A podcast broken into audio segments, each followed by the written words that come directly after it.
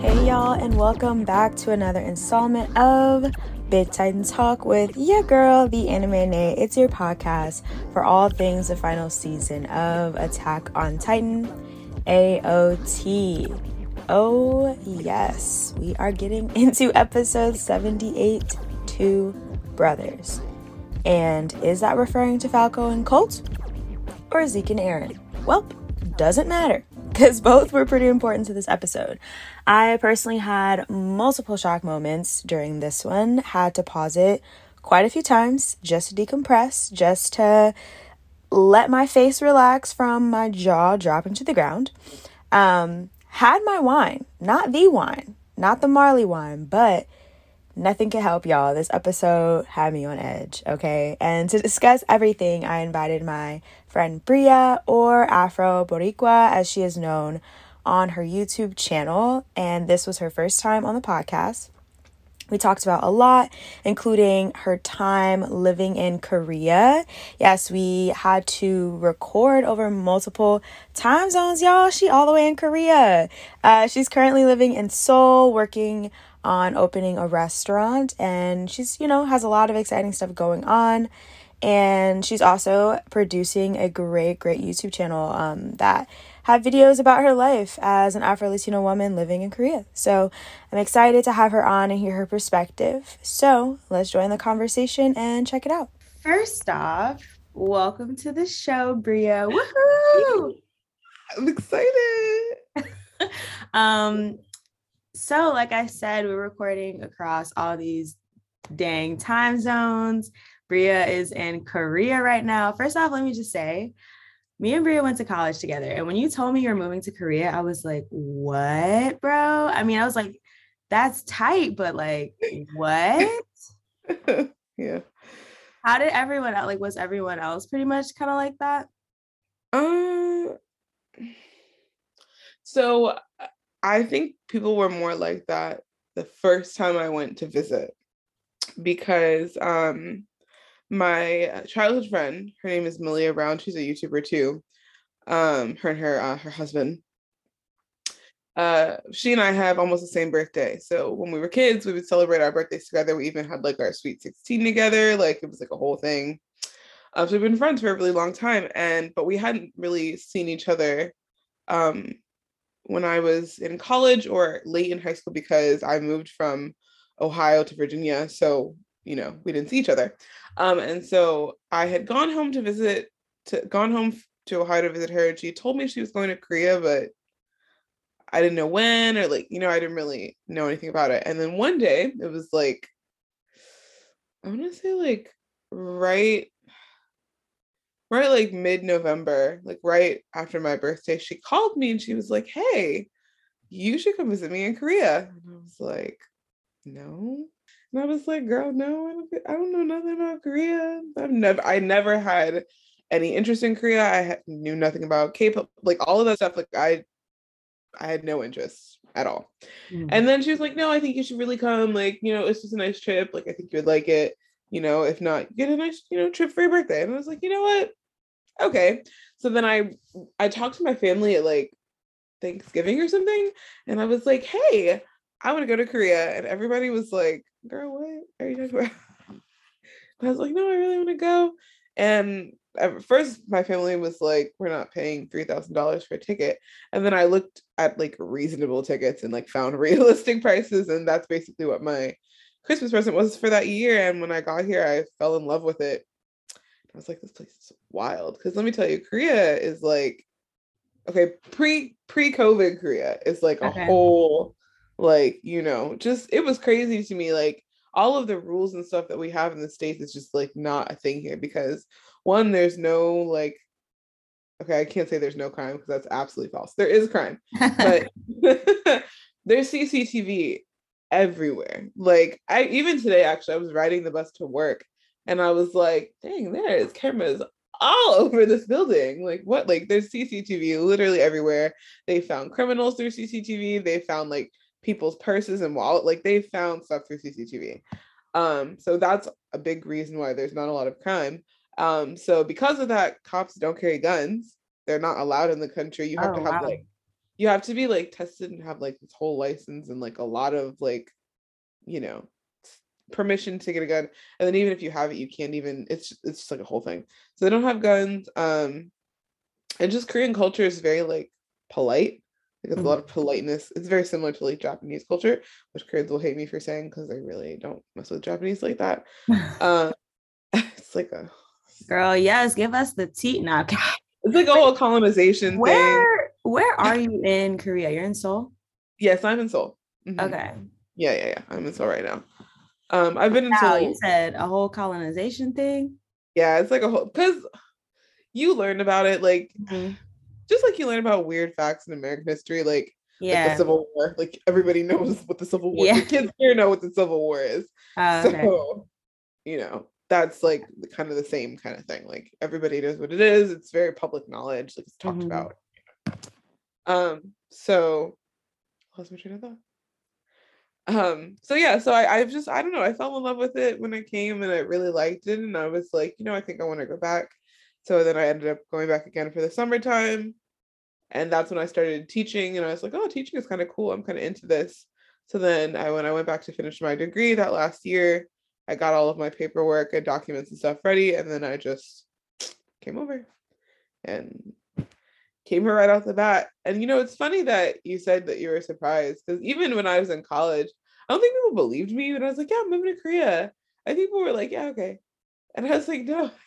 Honestly though, I believed you. I always felt like you were the type of person like, okay, you know, people will have ideas and no matter their like, you know, believability or not, there's always a chance people are not going to do it. But I was like, nah, Bria gonna move to Korea. Like, I just was like, I don't believe Bria would tell all of us she's moving across the world and going to Korea and not at least like almost do it. Like I was like, if you don't do it, it probably would be like something went wrong. But I was like, no, this woman is fully going to Korea.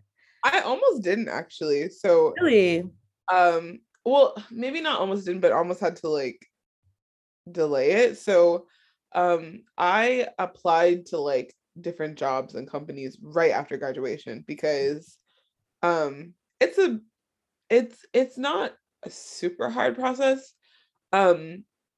There's just a lot of things that you have to get and there's a lot of miscellaneous costs, and Korean bureaucracy with like immigration and stuff is super dumb and like confusing, and like laws change all the time. So like you could get one information one day and then go there the next week and it's a completely different rule. It's like that. It's super stupid.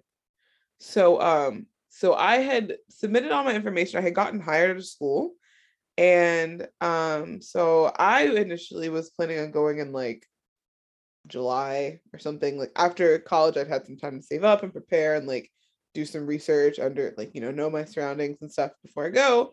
And then I ended up getting a call from the school and she was like, we really need you to come like right now ASAP, because two of our teachers did a midnight run. A midnight run is basically like a lot of teachers come to teach teachers. College kids come to teach right out of college, but really are just coming for the travel aspect. And so what they'll do is they'll work for a month and get that fat paycheck, because like the cost of living here is really low and paychecks are high, and they provide your housing so you don't have to pay rent. So people will get that fat check and just bounce and go on their travels and not tell the school and not, you know, notify anybody. And so the school will just be there like, I guess we don't have a teacher right now. So I guess that's what had happened with two of the teachers at that school. So the lady was like, look, we will pay for your flight if you can come like next week. And this was like early June. Yeah, June 11th or something is when I flew in. But then I got, so I'm, you know, I can talk about this. Right? Yeah. Okay. Because Korea has really big defamation laws, so I have to like be careful. But I finished. Yeah, girl, be careful, girl. I gotta be careful. No, I finished all of my contract with them, and we ended on like pretty good terms. It's fine. Okay, cool. And I didn't tell you their name, so you don't know who they are. So it doesn't matter. But basically, what happened is I thought they told me we'll pay for the ticket once you get there, and then you go and you start work. And so I flew over, I got here, they had an apartment for me, everything was fine, until my first payday. And so when I got my first pay slip, it was like $200. And I was like, and so I went to her, to the boss, and she was like, well, you only got paid from this date to this date, because Koreans' paychecks, they're a month behind, and they only run until the 30th, and you get paid on the following 10th. So, like, I had gotten there June 11th, so I only got paid for June 11th to June 30th, the following 10th, not those other days that I worked. So, okay, I get that part, but this is way, way less. She was like, oh, well, we're taking out the cost of your ticket. And I was like, what? Because I came to Korea with, like, no money. Like, I had, like, maybe $800 to my name, like, at the time. I had $0 because I didn't have time to work to save up, because they called me and were just like, we need you to come now. And I was going to say, kind of graduation, so right? Right. And so not only that, but, like, most first timers get a recruiter who, like, kind of connects them to the school and is, like, explains, like, kind of how you get into living in Korea. And so they had pressured me and made it seem like, if you don't accept this job, it's likely that you won't get another job. And I was like, well, I mean, I've basically already left my life in America to go here. I can't just now not have a job when this is what I planned for. So I felt like I had to go. And even my own mom was like, are you sure? Like, I feel like you should wait. And I was like, no, like, they pay for the flight, da, da, da. And I was, which they did take care of it, but I didn't know it was coming out of my paycheck. So yeah, that first time they took it out of my paycheck, and I was like, well, can you at least, like, do it in installments or something? Because, like, I didn't know I could fight for myself. Because in Korea, 8 times out of 10, they're going to pick the Korean side over the foreigner anytime, no matter the situation, especially if it's a Black one. So I didn't know I could fight for myself. So I was just like, I kind of just accepted it. Yeah. And was like, well, can you at least, like, break it up so I can do, like, every couple of months or something? So they did end up doing that for me, thank God. But I was literally living on, like, $500 for the month for, like, 3 months or something like that, just because I had no money to pay for anything. So yeah, my start to Korea was super, super rough. My first year really sucked. And then since then, I got a job at a really nice company, thankfully. And I was the first foreign teacher they ever hired, so I got a lot of perks and, like, benefits. Like, they not only paid, like, gave me a stipend to pay for my apartment, like, my monthly rent, but they also gave me my deposit. And so deposit in Korea is, like, the craziest thing ever. So it's, like, thousands of dollars. It's not, like, first and last month's rent. It's, like, so my apartment, say it's, like, $1,000, I had to give them $10,000 deposit to, like, are you for real? I'm dead ass, like, 100%.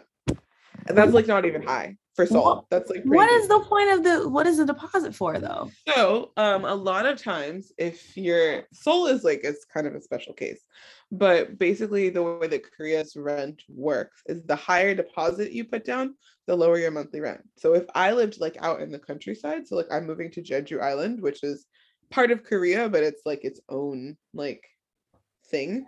So if I put down a 10 mil deposit in Jeju, I'm getting freaking luxury apartment, right? In Seoul, I had, like, a cute little 2-bedroom because apartments here are ridiculous. But yeah, so if I were to put down, like, a super high deposit, I maybe would only have to pay, like, $100 a month in rent. If I put down only 1 month's rent, then my monthly rent is going to be higher. So, like, if I can only put down $1 million key money or deposit, then my rent will probably be, like, 1 or 2 mil. But if I can put down, like, 10 mil deposit, then my rent will only be, like, 1, maybe 500. Yeah. Wow. Okay. And I'm saying million. I don't mean $1 million. I mean $1 million won, which is the same as $1,000. Yeah. Sorry. I do that a lot. My bad. A lot to get used to. Okay. I was going to ask you too, like, what about your life in Korea? Like, what's something in your life there that has become part of your everyday, or just a part of, you know, your real life that you didn't expect?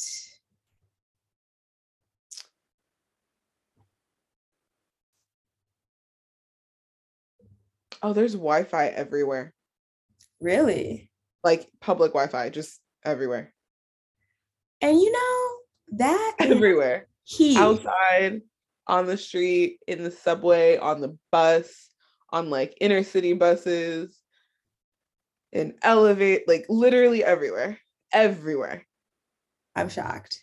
Like the first time I came to Korea, I didn't even get a SIM card for my phone. I literally just had like a fake phone number and used public Wi-Fi everywhere. And if I couldn't, you can go to any of Korea has. Oh, that's what I'm used to. There's cafes on every single, every 100 feet. Really? The Korean market is so oversaturated with cafes. It is absurd. Like, you think I'm kidding. I am not. I'm sitting. No, I don't think you're kidding, girl. Dog, I'm sitting in a room right now that's probably 6 feet by 10 feet. No, not even. 6 foot by 8. This could be a cafe in Korea. Okay. Deadass. 100%. 100%. Girl, I believe you. You know, you could throw a rock and hit a cafe. I'm so serious. Girl, I am in New York and freaking, that's how I feel about these delis. I'm like, how are these delis even still open and running? No, like, dude, it's more than that. My mom came to Korea and she was like, so Seoul is just a bigger New York. And I was like, I mean, I've not been to New York as an adult, but I guess. Like, it's actually ridiculous. Because they're all the same. They all give you the same, like, 4 drinks. And Koreans love iced Americanos. Really? Love them. I don't know what... First of all, I don't even like coffee. But second of all, iced Americano? That's literally just espresso and water. Right, I was going to say, they be geeked up. They. You want to know why? Why? They don't have weed here. All they do is drink themselves silly. Okay. You can start drinking at 19 here and people be wasted on a Tuesday. So Korean culture is all about, like, there's a lot of drinking in Korean culture because have you had soju before? I have. And actually it was so funny. Did I message you about it? I saw you were drinking one on your story and I was like, I had that one. So soju here is $1.50 for a bottle. Wow. And there is no open liquor law in Korea. So you can literally drink anywhere. Anywhere. So you can also, Korea is the most convenient country I've ever lived in. I can go to the Han River, which is like this massive river in the middle of Seoul, with my friends, order chicken and tell them where I am on the river. And they will come to me on the river and bring me chicken and beer. And it's called chimek, which means chicken beer in Korean. I'm not kidding. I've done this multiple times. Bro, this sounds so fun. This sounds good. It's really fun. It's so fun. So fun. But it's like, it's crazy. Right now, because COVID is going crazy, all of the delivery partners come. There's an app called Coupang. Mm-hmm. If I order anything on that app before midnight, it will come the next day. Mm. That includes groceries, clothes, furniture, shoes, but literally anything. Wow. Anything you could want. Not only that, this other app, which is just for food, has now added a new feature, which is basically an Instacart, but within 30 minutes. Oh my God. For as low as like $5. So literally my friends and I would be like, let's go drinking. Actually, you know what? Let's stay home and just order snacks. And we just popcorn and chips, 5 minutes. Child, they don't need to give me that ability. I would never. It's ridiculous. Like, I had to do quarantine when I came back, and I was like, "This is quarantine." I was like, "I'm not even. This is what I do regular. This is my normal life. I don't go anywhere. It's cold. What? It's not, like what?" So yeah, when I went home, and I was like, stores close at 10. What? How often have you come home? This year was the first time in almost 3 years. Oh my goodness. I came back one other time after my first year, but it was literally for like 3 weeks because I had another contract lined up and I needed to come back. Okay. Yeah. But I was home for 6 weeks. It was really nice. I got to be home for Thanksgiving, Christmas, and New Year's, which is actually the first time I've spent any of those holidays with them in 3 years. It was really nice. That's awesome. So what's something that you miss, if you do miss anything? I do. I mean, obviously my family, for sure. It's weird being in a place where like you get used to not hearing your own language. Mm-hmm. Like it shocks me when I hear other people speaking English, like who I don't know. Uh-huh. Like I'll be walking down the street and usually I listen to music, but if I'm not, I'm used to just hearing Korean like around, and I'll hear someone speak like perfect English and I'm like, oh gosh, who are you? Like I'm like, who is it? Like I need to know who it is. That I think that's something I miss, just like the normal flow of like conversation, hearing people who talk like I do. And my family, and just like things that are just like American, like thrift stores. Mm. Thrift stores here, like they're not thrift stores, they're like Western clothing, and it's overpriced, you know. Mm-hmm. It's like vintage, not thrift. Okay. It's like vintage, or like Domino's is a luxury here. What? It's like $30 for a pizza. Is it better? Well, no. Koreans put a lot of shit on their food, like on their pizza, like so many ingredients, just like everything, shrimp, sweet potato, fucking corn. Oh, corn! There's so much damn corn in everything. I've got a corn freaking milkshake, dog. Oh, I'm so angry. No. I like corn, but they put it on everything. And they make like Koreans do weird. They make sweet garlic bread. Sweet garlic bread. Like garlic bread with sugar on it. What that tastes like?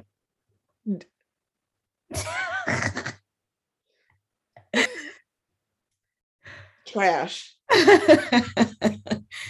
And honestly, I totally trust your palate, bro. You are such a good cook. Whenever you would be like, yo, I'm cooking in college, I'm turn up, I'm pulling up. I'm like, I'm there. That's good, because I'm opening a restaurant. Yes! So that works out. Yes. Oh my God. Okay. I'm gonna ask you a little bit about that at the end, but that's so exciting. I'm so excited for you. When you sent me that, I was like, yes, girl. Okay. Let's get into, before that, actually, let me ask you this. Yeah. Even before that, girl, you just got, we got the questions for you. So your YouTube channel though. Oh my gosh. Afro Boricua. For y'all that don't know, Bria is Black and Puerto Rican. Okay, she was one of my most proudest Puerto Rican friends I ever had. I was like, yes, this girl.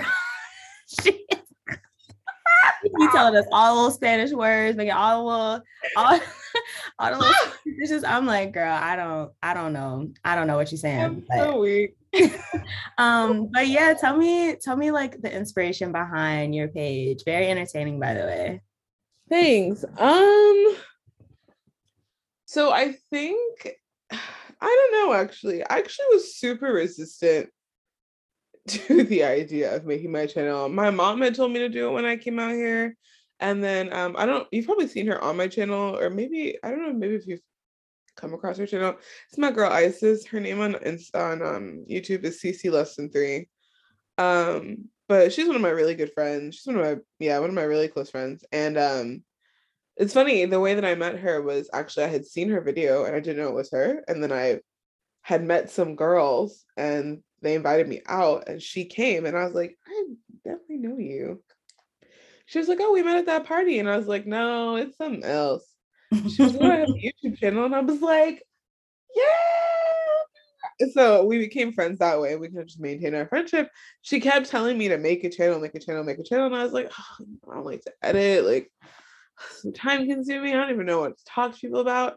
But then I remembered that before coming to Korea, I was really, really concerned that they didn't like Black people because, you know, it's a very homogeneous country. So I was like, you know, I'm trying to get like, you know, messed up out there, you know, so be unprepared. So, right.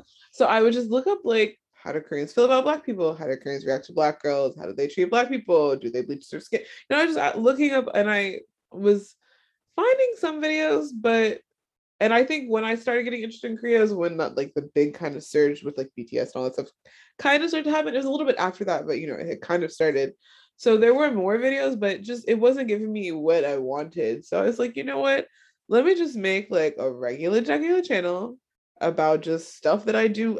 And I happen to live in another country. Like, I didn't want it to be like, I'm in Korea and Korea's my life. And yeah. I didn't want it to be that. I just wanted to be like, I live in this country, so I'm going to go do this thing. Whereas if I lived in America and I heard of a cool thing to do, I would go do that thing, you know? So that's kind of just where the idea came from. And then also just because I am plus size, like Koreans are small. Like, that's just what it is. They're small in stature, they're small featured people.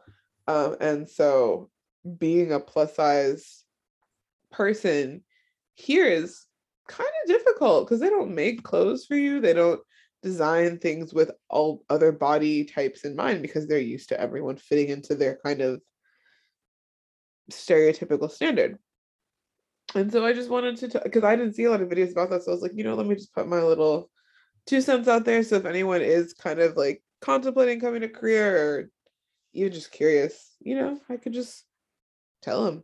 It doesn't need to be a whole like, hey, YouTube, it's here. Like, I don't like that. I feel like, are you really telling me the truth? So that's kind of just, yeah. What's your favorite video you've ever done? Oh, I don't know, they're all kind of fun. I feel like most of my videos are so random. Like, I just be like, all right, I'm doing this thing. Watch. or you don't have to. Like, I feel like sometimes when I watch them back, I seem so rude because I'm like, you can watch it or not. I don't care. Anyways. You like tune in, I guess. You know. No, I think that the plus size one is the one of the ones I'm most proud of because it was one that I wanted to make for a long time and I wasn't sure about how to talk about it. And I'm really happy with how it was received and how, and you know, a lot of the comments seemed really positive. So I was really happy about that. Yeah. That's awesome. I was so entertained by the freaking, it's like, the one you did with your kids, but it was like you came in with a different wig every week. And like their reactions at the end, I was like, not these little kids talking about fake hair. I'm like, girl. Oh, they know. Oh, they know. They're smart. And most of those kids actually, I had been teaching for like 2 years. So mm-hmm. They knew me very well. Like I had them through multiple hairstyles. So they were like, yeah, sure, we know. You know, I feel like here in America, it's actually ridiculous that so many people be like still acting brand new because I feel like everybody in America wears a wig. Like no matter who, like no matter the culture, ethnicity, your race, like people wear wigs. So but see, that's the thing though. Everybody here is not aware. Don't get like, that's what I was gonna say. Like it's different. It's my kids who know because we've talked about it. Like because you know I come in with a whole fro and then the next day I have jet black short hair and they're like, you know what the heck is going on? So we talk about it and they ask me questions about being black. We talk about like we talk about a lot of that kind of thing. So they know, but like out on the streets, oh absolutely not. They do not know. I've had people pet me in public. I've had people grope me. I've had people touch me. I've had like people pull on my braids. Wow, that's what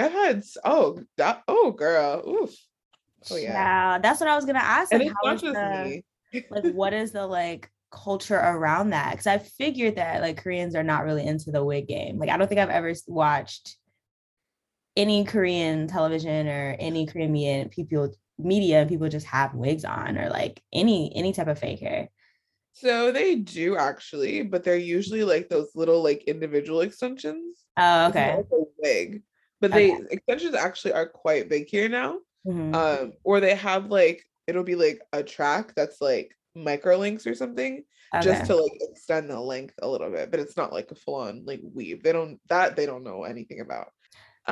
So now where do you get your hair care products though? Like how do you like where do they have? Oh, they're online here. Oh yeah, they got them. They've been expanding. Okay. So when I first got here, they didn't have jack like at all. But over the last like I want to last like 2 years, they definitely like I can get Shea Moisture here, I can get Can Too, I can get like braided hair. You just ask, yeah, I got a full wig on, girl. Yeah.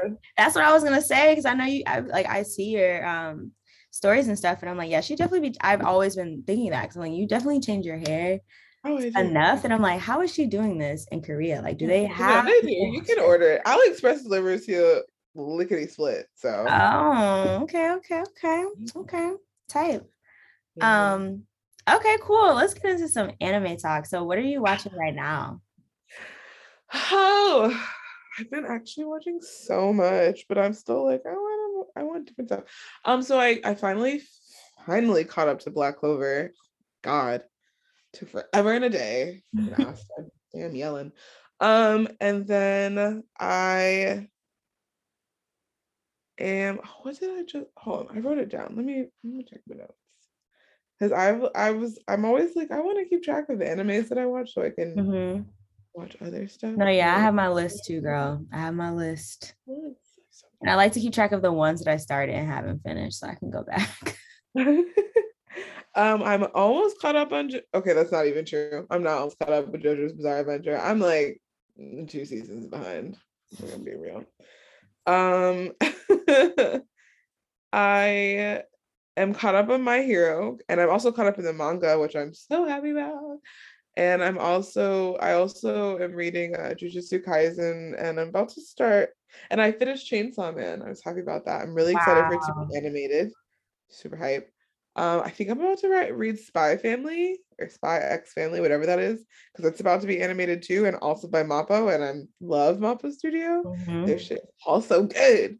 Okay, fire. So yeah, so that's what I've been reading. Tokyo Revengers, I've been reading that and watching that too.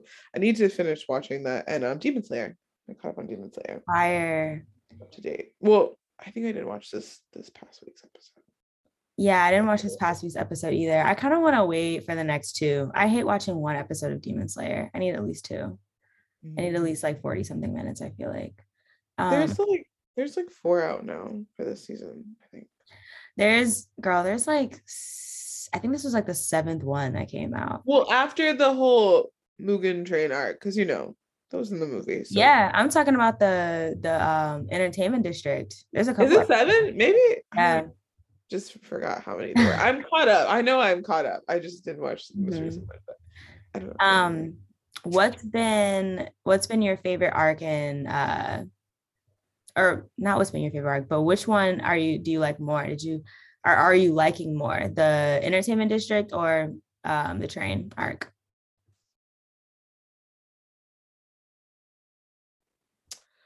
I really liked Mugen Train a lot. I feel like I haven't seen enough of the Entertainment District to really, sorry, I've got a hair in my eye, to know if like I really like it, like how it compares yet. But so far I'm really like, yeah, I mean, who doesn't like Uzi? Right. So, but both of them are dope, so I have to see, because I really like them. And I kind of like how they treated the whole like 3 wives aspect. Like, I thought that was kind of cool how he was like, it's not a big deal, they all are content being my wives, I don't treat them like he doesn't treat them like trash, like he cares for all of that. Like, I think that's dope, because I'm like, look at these alternative styles. Exactly. I was like, I'm not against this. It. At first when he said it, I was like, ugh, okay, it's just like a womanizing thing. Like, you know what I mean? Like, you know how it can go that direction and just be like overly sexualizing them the whole time. But I'm like, oh wait, no, this is actually like, okay, I'm fine with this. And actually I like him a lot. So it's like, and he's so cute. And all these people, okay, I don't know if your audience is like judgmental or not or whatever, but like Don't judge me for having a crush on an anime character. Y'all can all suck it, okay? He's so cute, and I'm very much into it. So, you know, it's whatever. But literally, I want to know what the research is and how it is that we can all literally be attracted to these 2D characters. But because it's true, like, you definitely, as a kid, I had the biggest crush on Kakashi. I like wanted to see his real face so bad. I was like, oh my God. Don't judge me. Not no judgment. No judgment zone over here. I cannot watch Naruto. Why not? Well, it just like gets on your nerves. What's up? You can't watch Naruto. Okay, I'm about to cry because like I'm laughing so hard and because all of my friends who watch anime judge me so hard. Okay, so this is what happened with Naruto. Okay. So actually the first anime I ever watched was Bleach, because you know that's the jam. The OG. It's my jam. I literally have like 3 Bleach tattoos. I need to calm down. And so my eyes are just watering. I'm so sorry. It's okay. I'm like, you're trying this hard. Right now. I'm so weak. So that was the first one I ever saw, and then I didn't actually watch anime for like a long time because I didn't really know what it was or anything about it. And then I think my friend told me about it, and I was like, oh, I've seen that. And they're like, oh, it's anime, it's this whole, and then they kind of told me about it, and I was like, oh, that sounds really dope. So then I started actually like actively watching it. And so like I'd heard of Naruto. I've never watched Dragon Ball Z. And I think it's stupid. You know what? I'm gonna make sure to take that soundbite and increase the volume and put it everywhere so that all Dragon Ball Z fanboys out there can annihilate you. No, I'm just kidding. I'm totally kidding. I mean, I feel like my friend loves Dragon Ball Z. He gets so mad at me every time I say that. I feel like if you didn't really like grow up with it, I can definitely see you feeling like it's stupid. Honestly, I just went on a whole journey and I rewatched Dragon Ball Z. I didn't rewatch Dragon Ball, just Dragon Ball Z, and it's good to a certain point, and the like villains maintain, like the villains are cool the whole way through, but it's literally the same thing. Like somebody fucks up, Vegeta fucks up, somebody fucks up, gives the villain more power than they need to, they keep leveling up. Like it's just the same thing over and over again, like every arc. So I can totally feel that. Okay, so yeah, it's also I'm not a fan of that like animation style, and the voice acting to me is like not what I like. I don't like that like goofy kind of, I'm just not a fan of that. And then with Naruto, so it's a little weird. So like I've seen some scenes from like the current seasons between like Boruto and Naruto, all of that stuff. And the scenes look dope, like especially the fight scene stuff, like they look mad dope. I will fully admit that. But when I started, so here's my problem. I think, so I've had several friends recommend that I start from what's it called? Shippuden. Thank you, because I couldn't remember. I had to start from that. So I started from that because I kind of knew the basis of the original story, like kind of already knew. So I was like, okay, I'm not that confused. I'm sure I can pick it up and then go back if I need to.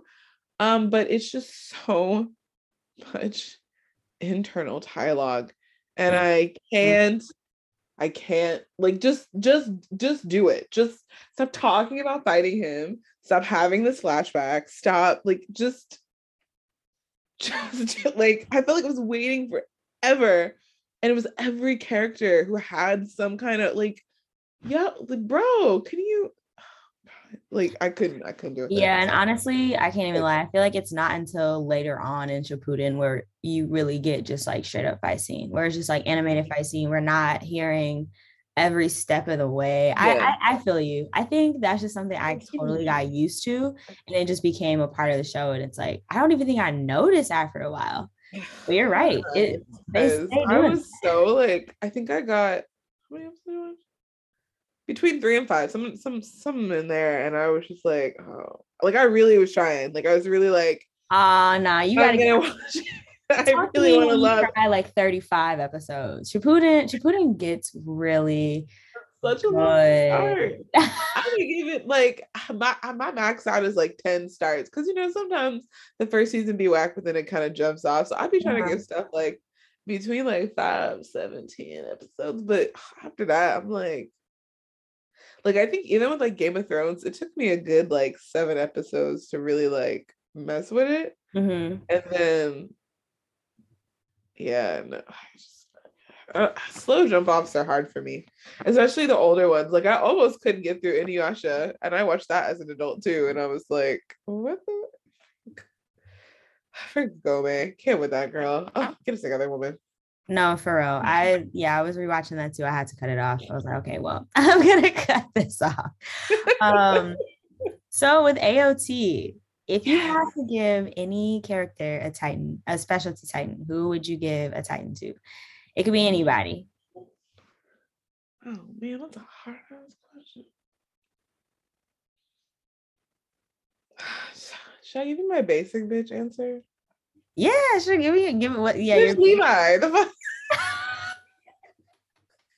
What kind of question? Yes, we gotta save Levi. Like we gotta save him. No, you're right. Bro, give Levi the title. My man. That is the only short man I will ever go for. Cause, and I'm still, my friend was telling me, because I haven't read the manga of that one yet, but my friend was telling me, she was like, in the comic, he's like mad ugly. He's like supposed to be ugly. And I was like, what? Like the way that they describe him is like not attractive. And I was like, these animators be lying. I never felt, I don't know, I don't get the attraction to Levi. Like his demeanor, like I like his demeanor, but I'm just like, I just can't get over his, he's so small. He's so small. No, listen, that was a hard sell for your girl. That's usually a good. I don't be doing those small, short dudes. He's so stoic though. Like I just, the way he holds his composure, it's so like stoic and like just no fucks given. Just awesome. Like ooh. Okay. Yes. We are giving Levi the Titan, bro. We have. Oh to. Yeah, for sure. Man, to be continued with him. To be continued. We gotta. We gonna find out what's happening with him, but I'm sure my man is gonna pull through. Don't. No, I have hope too, honestly, because I'm like, what would be really the don't point you of... worry. Yeah, like honestly, do not let Hanji save him to kill him off. Please don't do that to us. Don't do that.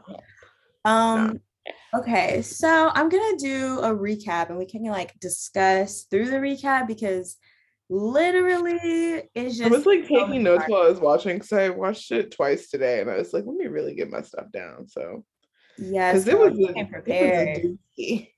a doozy. Okay, so episode starts where it left off. Zeke is fully on the ground, knocked out. Eren is still trying to make his way over there, but Porco and Reiner are trying to stop him, as well as Cart Titan and Magath. They're still on it, and the scouts are trying their best to fend everyone off.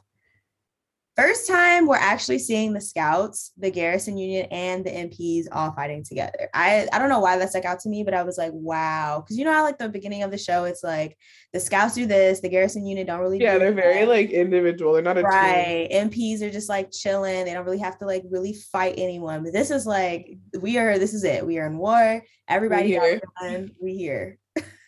Yeah. Also... Nice, so. Porco is getting his ass beat, bro. I'm like, Porco. Eren is pink. He definitely said, I'm gonna get you. Let's go. Literally. Reiner touches Porco though, and Porco sees his memories of his brother telling Reiner the truth about how he protected him and made and gave Reiner, or convinced the generals or the commanders, whatever you want to call them, to give Reiner the armor titan instead of Porco. And Porco was just like completely shocked by this, but I was surprised that he hadn't already seen that through his brother's memories. But I don't know, I'm thinking like maybe it's just not as immediate, or like you really can't control when the memories come to you or what comes to you, I guess. It's not like you get to dictate anything, so I think it's just like whatever you're supposed to have. Maybe it just is like, here you go. Right. Like when you need it, it happens. Yeah. Okay, and then we see Zeke waking up and he decides it's time. We're about to summon these Titans. He gets up, he's about to scream. And even Eren is like, no. Even Eren is like, wait, don't. And that was a moment I was like, okay. Yo, I know, right? I was like, if Eren's crazy ass is being like, stop. No. I was like, ooh, maybe we should. Right. Even Reiner is like, oh, wait. Like, everything kind of stops. And then we see Colt and Falco running up, and Colt is pleading his case to Zeke, telling him not to scream. Falco, right? And I'm thinking, why didn't y'all run away immediately? Like, that's a risk, that's a gamble. That's the thing. It's like, also, like, given everything that's happened through this whole war, y'all really think this man was about to stop because you asked?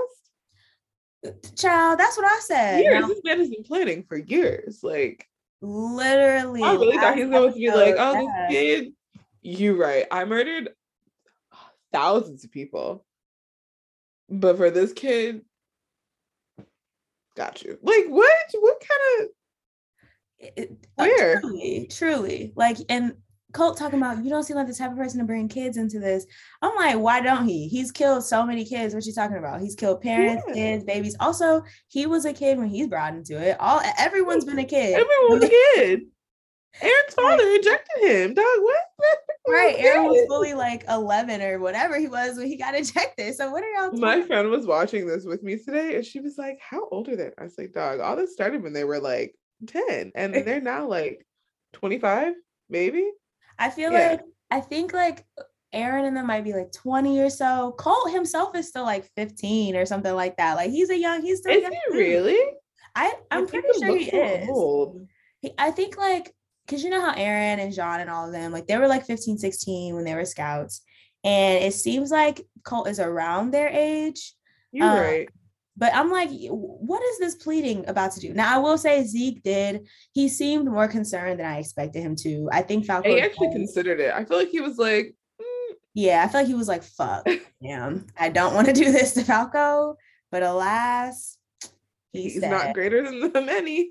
Right. He said, listen, no. I dedicated my whole life to this. Y'all gonna have to move around. I'm so sorry. But he opens his mouth and screams, and Colt doesn't let his brother go. And alas, everybody transforms. Bria, I was so sad. The whole freaking city, dog. The whole city. I had to pause. Was burnt to a crisp. Yes, Colt is out of there. Bro, I actually had to pause it. I haven't had a pause moment. I did too. Yeah, I was like, okay, well, things are no longer the same. Like, this is a significant change in the show. Well, I actually was like, wow, he really did care. Like, he really was just like, that sucks. Right. Pixis got his bottle, though. That had me weak. Pixis had that bottle turned up as he transformed. He's like, well. He said, I told y'all I have an alcohol problem, okay? Don't end now. Yeah. Yeah, bro. What? Okay, so everyone transforms. Sad, sad moment. The whole town now is filled with Titans, including Falco. And let me just say, Falco was one ugly ass Titan. His neck. The neck for me. Long neck. I got 87,000, bro. I was like, who did the character design? Who did the character design? His mouth looked like a Mr. Pac-Man, bro. It was so big. Yeah, gross. I was like, wow, they really did that boy dirty. I was like, maybe he won't be like a terrible fan. Child, no, ugly. Like, that man looks crazy. Zeke commands Falco to get Reiner. He looks over to him. Reiner is now having to fight Falco and Eren at the same time. This gives Eren the chance to get away. They keep putting Reiner in the worst positions ever. I just feel so bad for him. He's like, am I gonna have to be the one to kill Falco? And I'm like, yo, bro, like, you just are really just, you need to stay out of the fight. Like, just the short end of the stick every time. Every single time. So yeah, Falco is now literally chewing on Reiner's nape as Eren's running away. Cart Titan, he pulled out the same trick. The same trick. So yeah, wait, let me backtrack. So yeah, Cart Titan and them are fighting Zeke, and it looks like Zeke is out of there. It looks like he's done for. His Titan is now like steaming, whatever. But no, he did the same exact thing that Cart Titan did. And now he's on the ground, his human form. But this to me was like a slight inconsistency because, wait, before I even get to that, backtrack. Mm-hmm. Falco, I think this happens before that. Falco is eating Reiner's name. And Reiner is like, okay, I guess this is it for me. This is all like kind of happening at the same time, but he's like, okay, this is it for me. Because he hardened his nape, right? He was like, as soon as I undo it. Yeah, he was like, as soon as I let this go. Yeah. Falco is going to be the new armor titan. Gabby's sitting there looking shook, like, oh shit, what is going on? Gabby like, I don't know. I'm just standing here now. Like, and then Porco comes out of nowhere and he's like, I don't have any energy left to heal, which I didn't know was a thing. I guess like, yeah, you're not healing quickly, but I'm like, you're not going to heal at all. But like, I guess, you know, even though the transformed Titans get their energy from the sun or whatever, the human ones, you know, even though it's burning like the Titan energy or whatever the hell, mm-hmm. It's still your body is still physically connected. So I'm sure, because remember before he was like, I can only transform once a day. Like he couldn't do more than once because it's like tiring. You know, I guess I would assume it's like the same as like running instead of walking. Like mm-hmm. They're just running everywhere all the time. So you know, that's after running for a long like consistent period, even if it's not intense, it's tiring. Plus, you know, they're like fighting and shit. Like, you know that. And he was getting his ass beat. Let me not forget that. He was constantly having to heal. Let's remember. But you know, wait. I feel like I don't know, man. Every time Eren be fighting, he be getting his ass whooped every time because he stayed thinking he could fight, and then dog just be getting beat. Like, what are you? That's true, but I will give him credit because he's gotten so much better. And also he didn't have the training that like, well, now he has. Once he does now. I mean, he's been, mm-hmm. But initially you're right. I would say they definitely had way more, like they had been in training for their whole lives basically. So that's fair. So yeah. So Falco is eating Porco. He's about to be the new Jaw Titan, but I'm kind of like, what is that even about to look like? Because this neck on Falco, like, what is this Jaw Titan? Like, is this Titan about to look completely different, you think? It'd be a giraffe. It's literally a giraffe. Like, what kind of Jaw Titan is this about to be, bro? Yeah, so that's happening. And Armin and Mikasa and the rest of them are now, like, really, really in the fight. The Jaegerists have been taken down by Cart Titan. And Magath has now shot, like we just said, Zeke again. Zeke is dissipating. He's dissipating. And they're thinking that it's over. Every time they think it's over, it's like, you know, it's not though. It's not. It's never over. Bro, you're in hell damn near. It's not over. You're in war. It's not over. It's not over until literally it's over. And even then, is it even still over? Another thing, even with that whole Porco thing, they refuse to let Reiner die. Are we going to get a sixth time now where Reiner's like, all right, this is it. Peace. It's over. What? It's like literally I was like, I didn't expect that. I really felt like Falco was really about to be the armored titan, but I'm like, so is Reiner gonna make it to the end? At this point he has to now with all of this. I feel like I don't know, I kind of want Eren to eat him. I was thinking Eren was going to eat at least one of them, another one. Yeah. Either Jaw Titan or Reiner. I was thinking for sure. Yeah. Oh yeah, maybe so. Maybe so. Mm. Okay, yes. But like we were saying, we noticed that Zeke is on the ground. Eren does too. He crystallizes himself and part of Reiner, and this man pops out of his Titan. And this is where I was like, okay, this is like low-key, it's like either this is an inconsistency or Eren just has literal crazy healing powers, because Reiner right before this like punches a gaping hole. Oh yeah, bro, I was thinking that too. He literally took the thing and like stabbed him through the chest. Yeah, like Eren should be done up. Like he should be at least unconscious. Right, but he definitely did a whole fucking dive. Like, I'm like, hold on. Who are you? Acrobatics. Are you Gabby Douglas? Who are you? Gabby Douglas. He definitely got the damn Titan. Oh my god, I was so weak at that. I was like, definitely weak at that. I was like, oh, he said, oh, I am in I've been in combat training. Don't forget. Okay. Also, at this point now, the scouts are still helping Eren, and I'm kind of like, I don't know if I was a scout and I was like Jean or Connie, right? Like, yeah, obviously Eren's my friend. Obviously I have a stake in this. This is my hometown, but I've now just seen all of these people be turned into Titans. At this point, I don't know where my head would be even at. I don't know if I'm still fighting for y'all to touch. Like, I don't know what I would do. Like, what, where do you think your head, like, what would you do?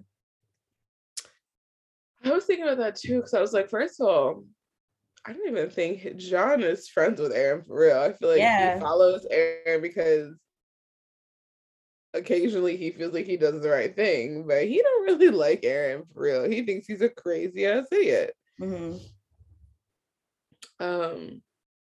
So following that would have been hard.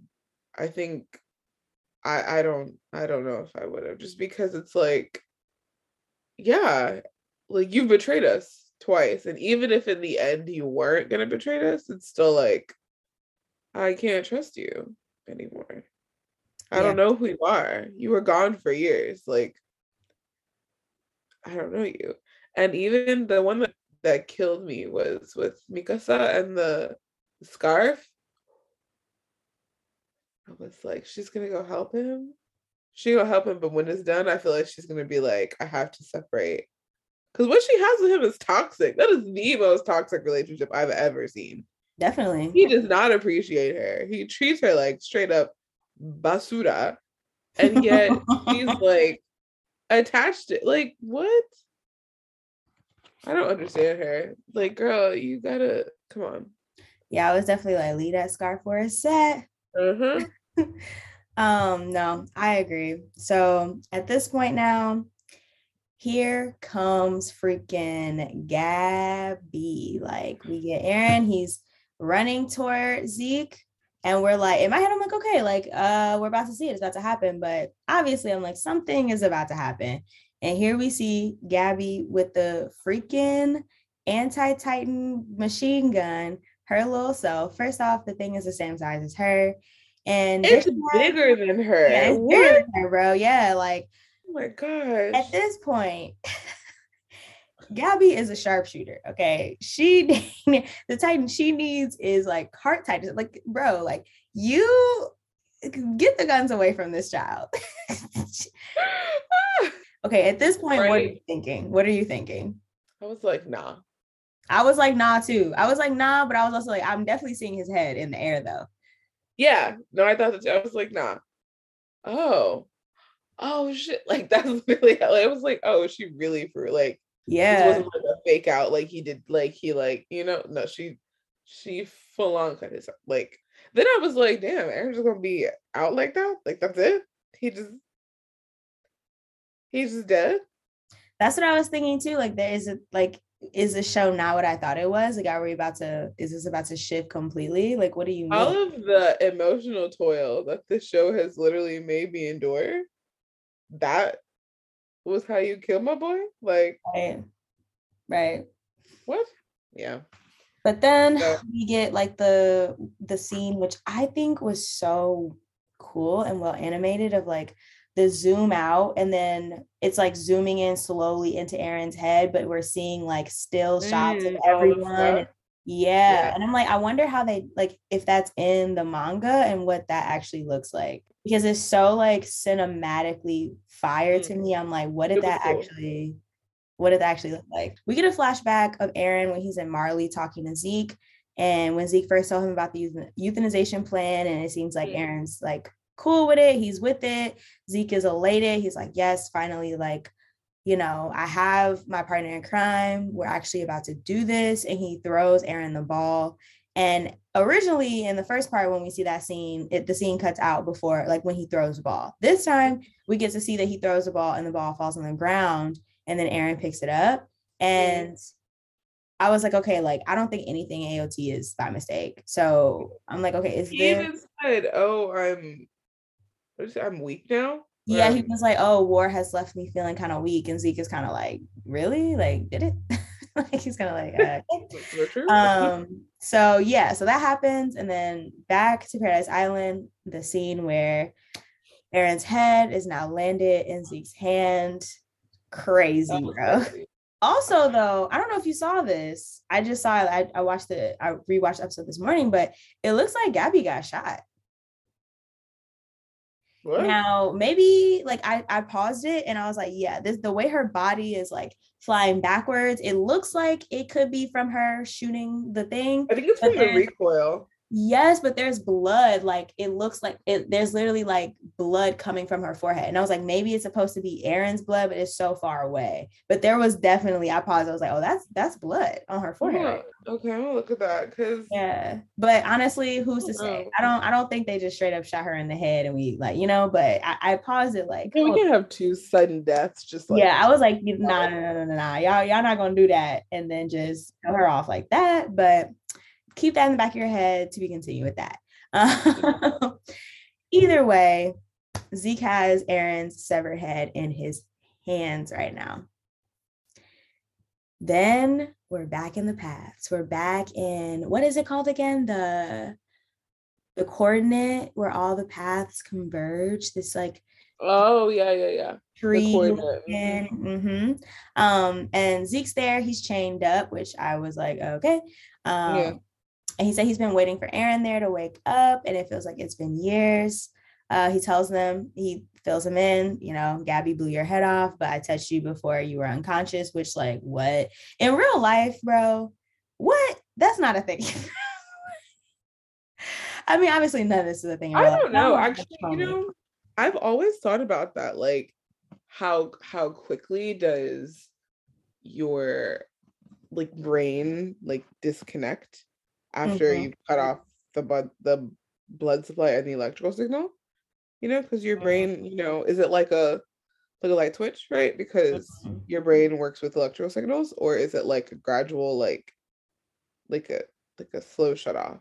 Because I find it hard to believe that you cut it off and just like, it's because, you know, you see in movies when someone gets cut so fast that like they don't start to bleed until later. I feel like that's kind of like how I would see it. Like, even if you just cut my head off, like, I'm not going to be like straight up, like, you know, like, it's going to take a second. Yeah, honestly, I've always been under the impression that once that slice happened, like, once the, like, your head is severed from the spinal cord, it's donezo. But honestly, you bring up a good point, and I'm intrigued enough, I'm going to have to look that up. I'm going to have like, you know, there's like people who have internal decapitation.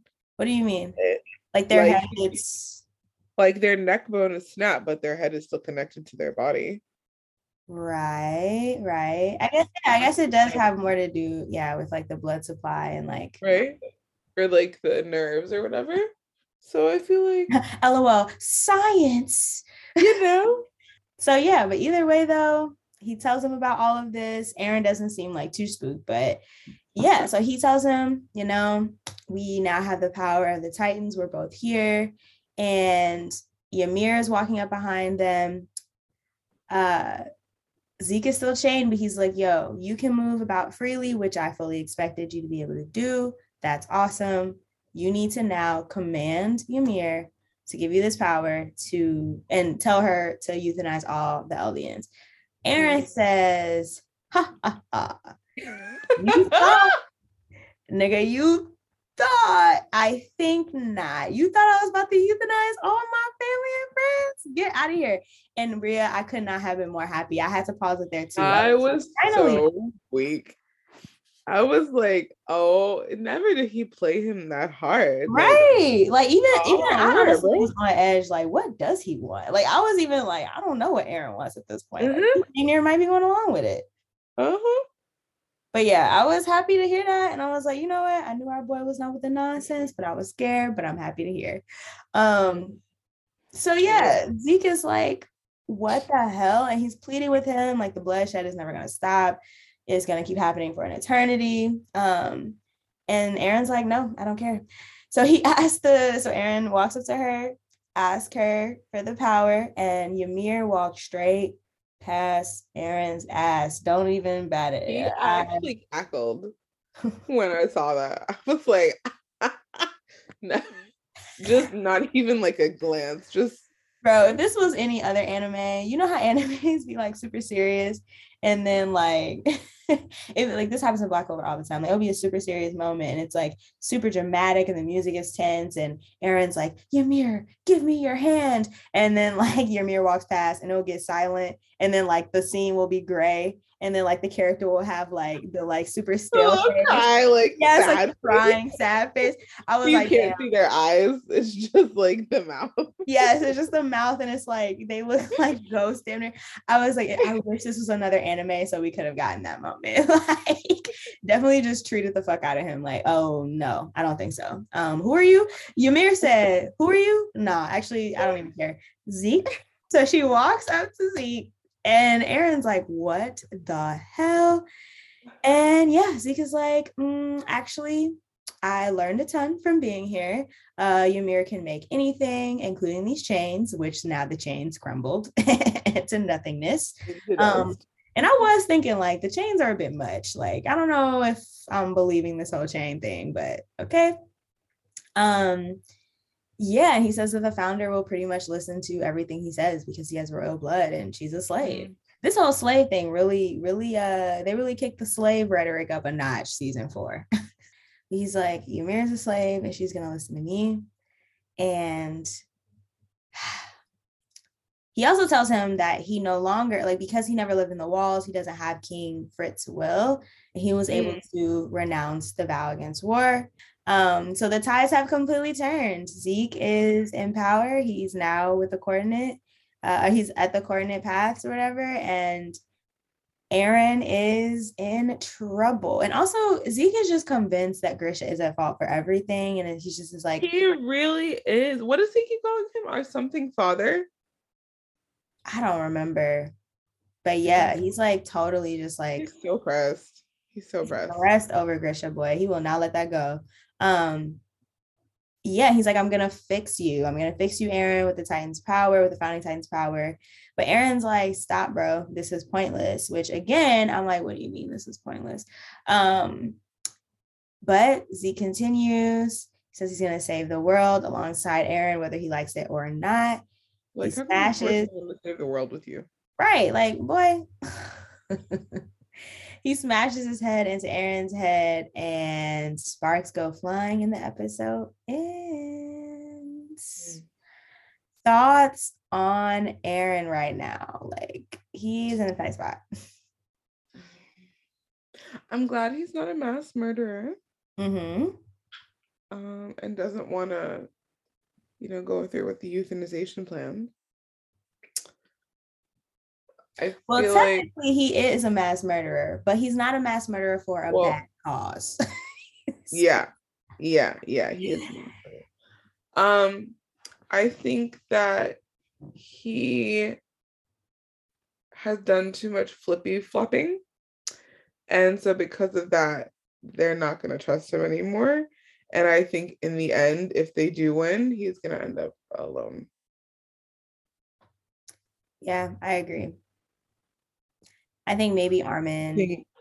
I think Mikasa is going to be too emotionally damaged after all of the shit he's put her through.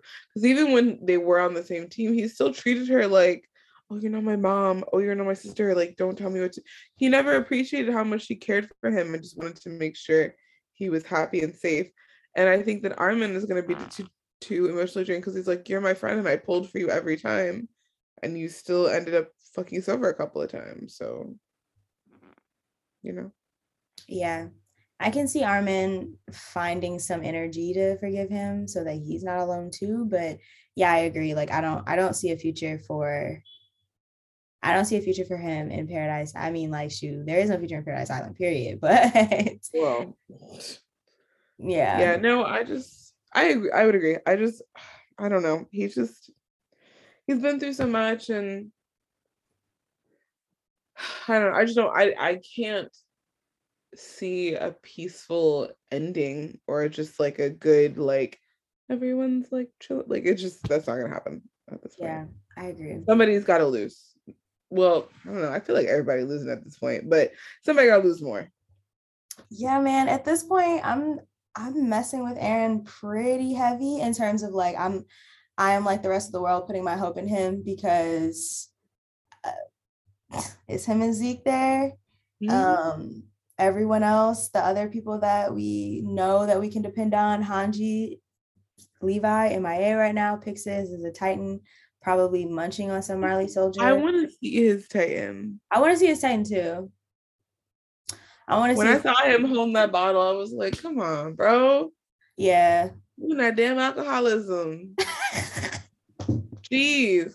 But the next episode is called Memories of the Future, and it says that the brothers are about to actually learn the truth. And I'm like, find a freaking Lee, bro. Yeah. Tell us.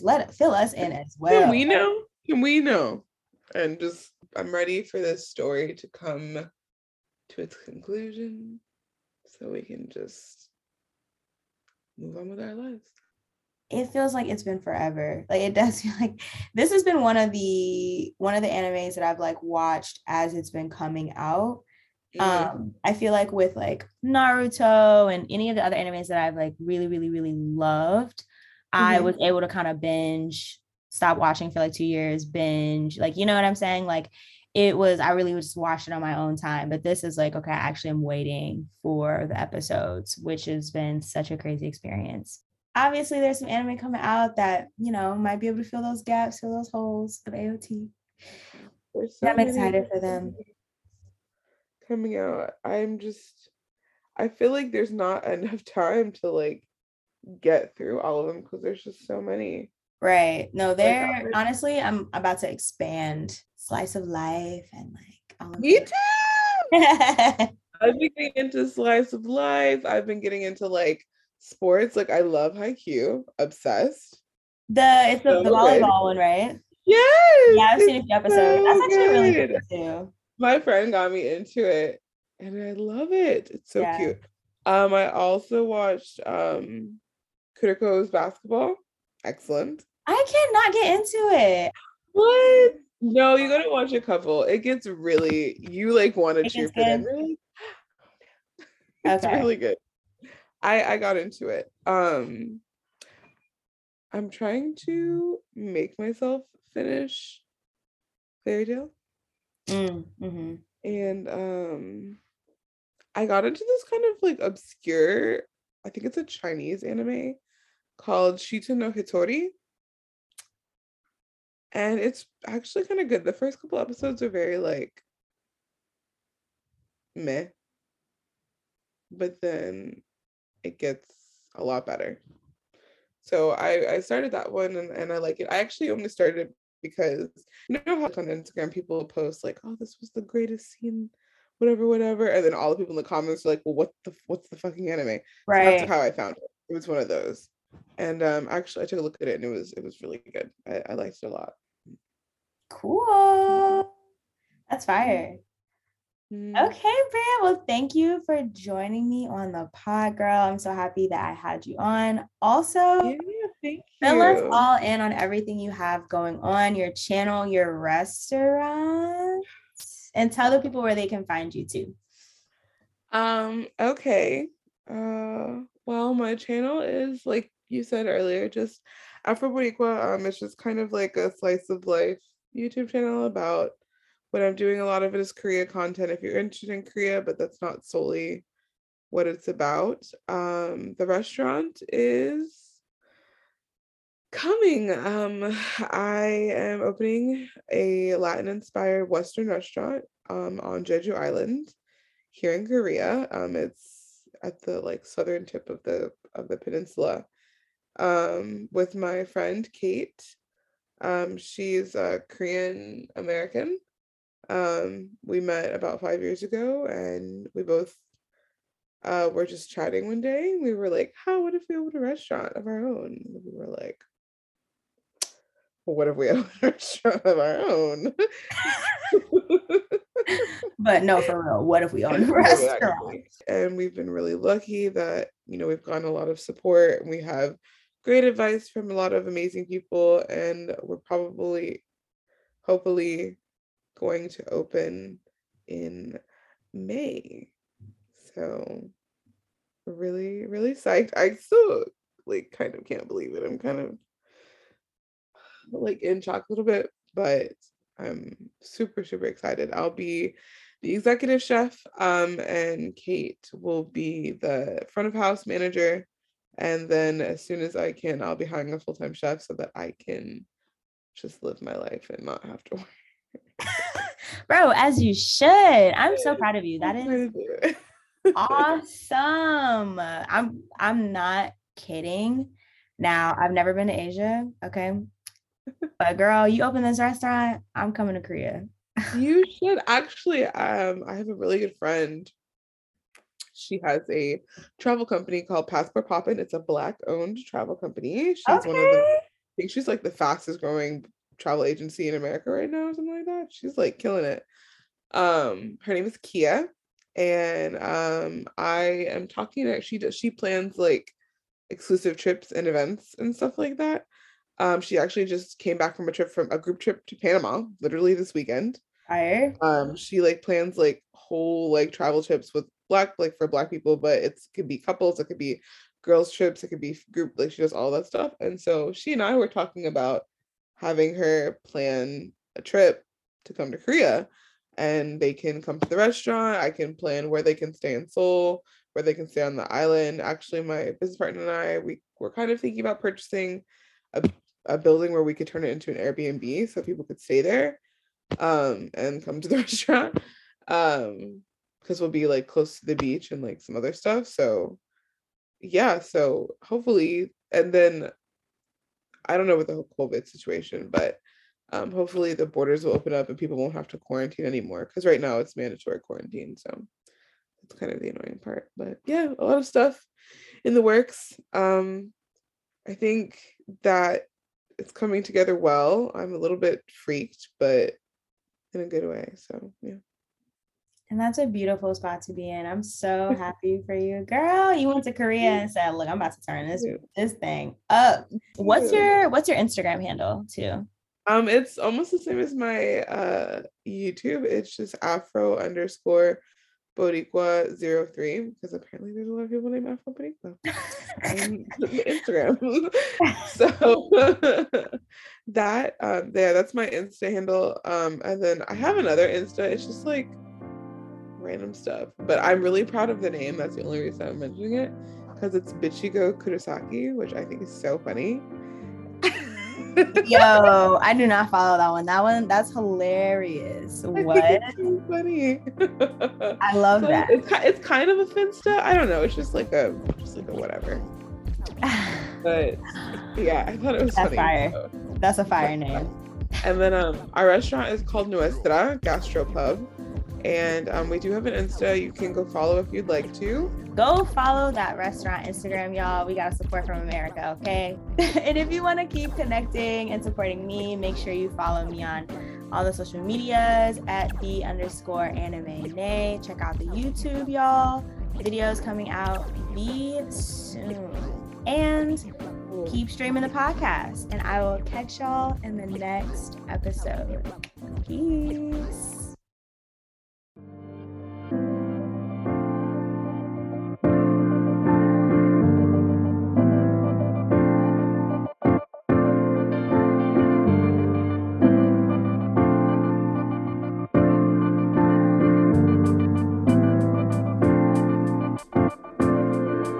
Yo.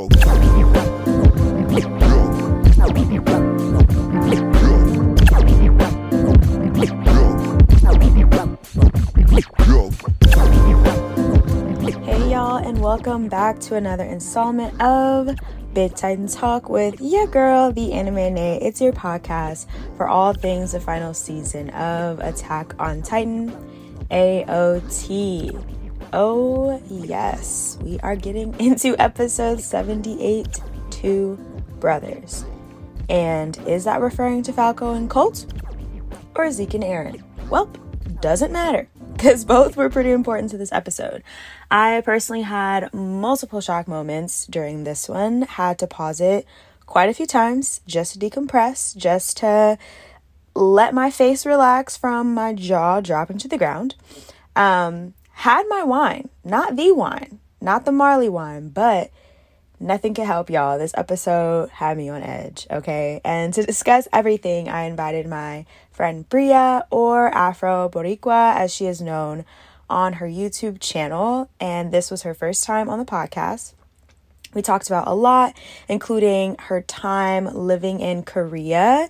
Yes, we had to record over multiple time zones, y'all. She all the way in Korea.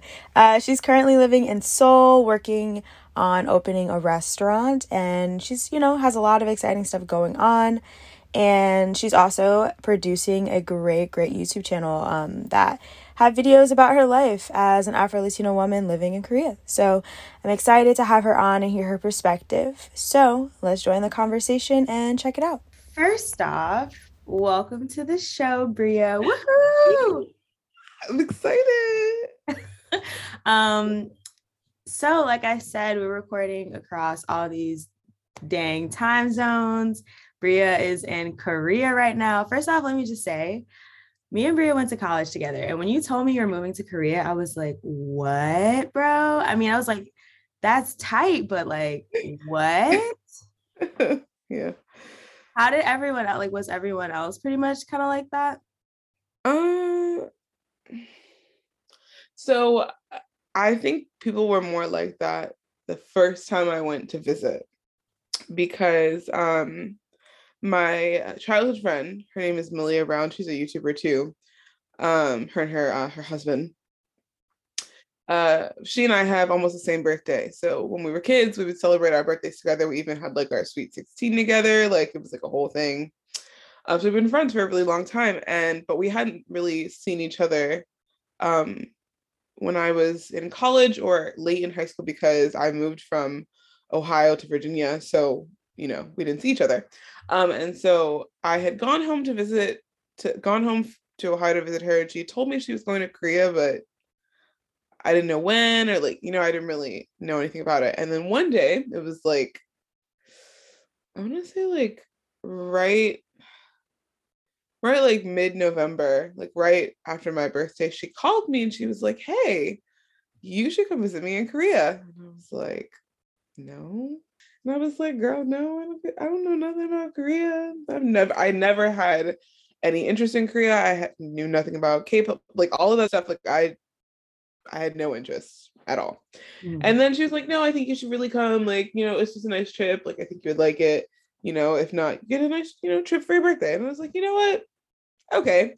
So then I talked to my family at like Thanksgiving or something.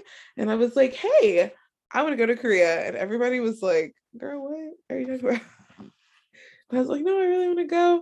And at first my family was like, we're not paying $3,000 for a ticket. And then I looked at like reasonable tickets and like found realistic prices. And that's basically what my Christmas present was for that year. And when I got here, I fell in love with it.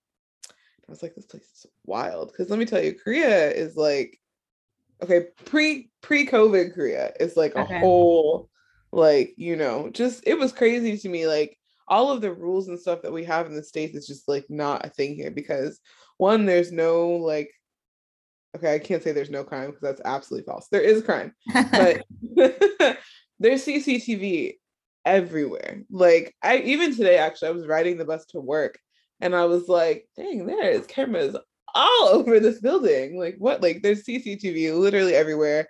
They found criminals through CCTV. They found like people's purses and wallet, like they found stuff through CCTV. So that's a big reason why there's not a lot of crime. So because of that, cops don't carry guns. They're not allowed in the country. You have to have like you have to be like tested and have like this whole license and like a lot of like, you know, permission to get a gun. And then even if you have it, you can't even, it's just like a whole thing.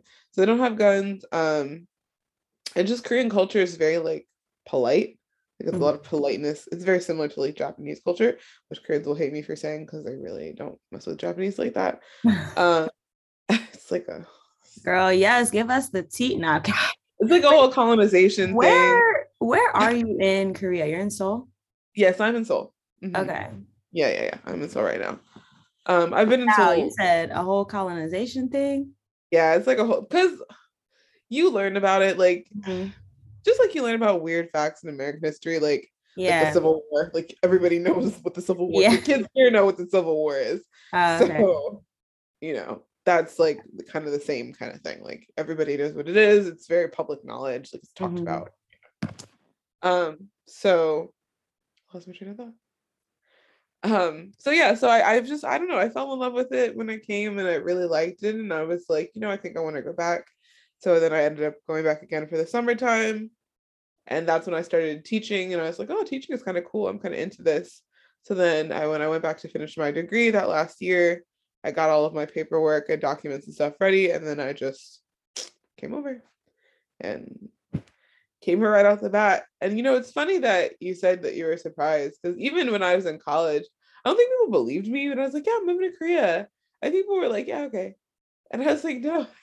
Honestly though, I believed you. I always felt like you were the type of person like, okay, you know, people will have ideas, and no matter their like, you know, believability or not, there's always a chance people are not gonna do it. But I was like, nah, Bria go move to Korea. Like I just was like, I don't believe Bria would tell all of us she's moving across the world and going to Korea and not at least like almost do it. Like I was like, if you don't do it, it probably would be like something went wrong. But I was like, nah, this woman is fully going to Korea.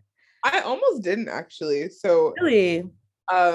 Well, maybe not almost didn't, but almost had to like delay it. So, I applied to like different jobs and companies right after graduation, because, it's not a super hard process. There's just a lot of things that you have to get, and there's a lot of miscellaneous costs, and Korean bureaucracy with like immigration and stuff is super dumb and like confusing, and like laws change all the time. So like you could get one information one day and then go there the next week and it's a completely different rule. It's like that. It's super stupid. So I had submitted all my information. I had gotten hired at a school, and so I initially was planning on going in like July or something. Like after college, I'd had some time to save up and prepare and like do some research under like, you know my surroundings and stuff before I go. And then I ended up getting a call from the school, and she was like, we really need you to come like right now, ASAP, because two of our teachers did a midnight run. A midnight run is basically like a lot of teachers come to teach teachers, college kids come to teach right out of college, but really are just coming for the travel aspect. And so what they'll do is they'll work for a month and get that fat paycheck, because like the cost of living here is really low and paychecks are high, and they provide your housing so you don't have to pay rent. So people will get that fat check and just bounce and go on their travels and not tell the school and not, you know, notify anybody. And so the school will just be there like, I guess we don't have a teacher right now. So I guess that's what had happened with two of the teachers at that school. So the lady was like, look, we will pay for your flight if you can come like next week. And this was like early June. Yeah, June 11th or something is when I flew in. But then I got, so I'm, you know, I can talk about this, right? Yeah, okay, because Korea has really big defamation laws, so I have to like be careful. But I finished. Yeah, my girl, be careful, girl. I gotta be careful. But no, I finished all of my contract with them, and we ended on like pretty good terms. It's fine. Okay, cool. And I didn't tell you their name, so you don't know who they are. So it doesn't matter. But basically, what happened is, I thought they told me we'll pay for the ticket once you get there and then you go and you start work. And so I flew over, I got here, they had an apartment for me, everything was fine until my first payday. And so when I got my first pay slip, it was like $200. And I was like, and so I went to the boss, and she was like, well, you only got paid from this date to this date, because Koreans' paychecks, they're a month behind, and they only run until the 30th, and you get paid on the following 10th. So like I had gotten there June 11th, so I only got paid for June 11th to June 30th, the following 10th, not those other days that I worked. So okay, I get that part, but this is way, way less. She was like, oh, well, we're taking out the cost of your ticket. And I was like,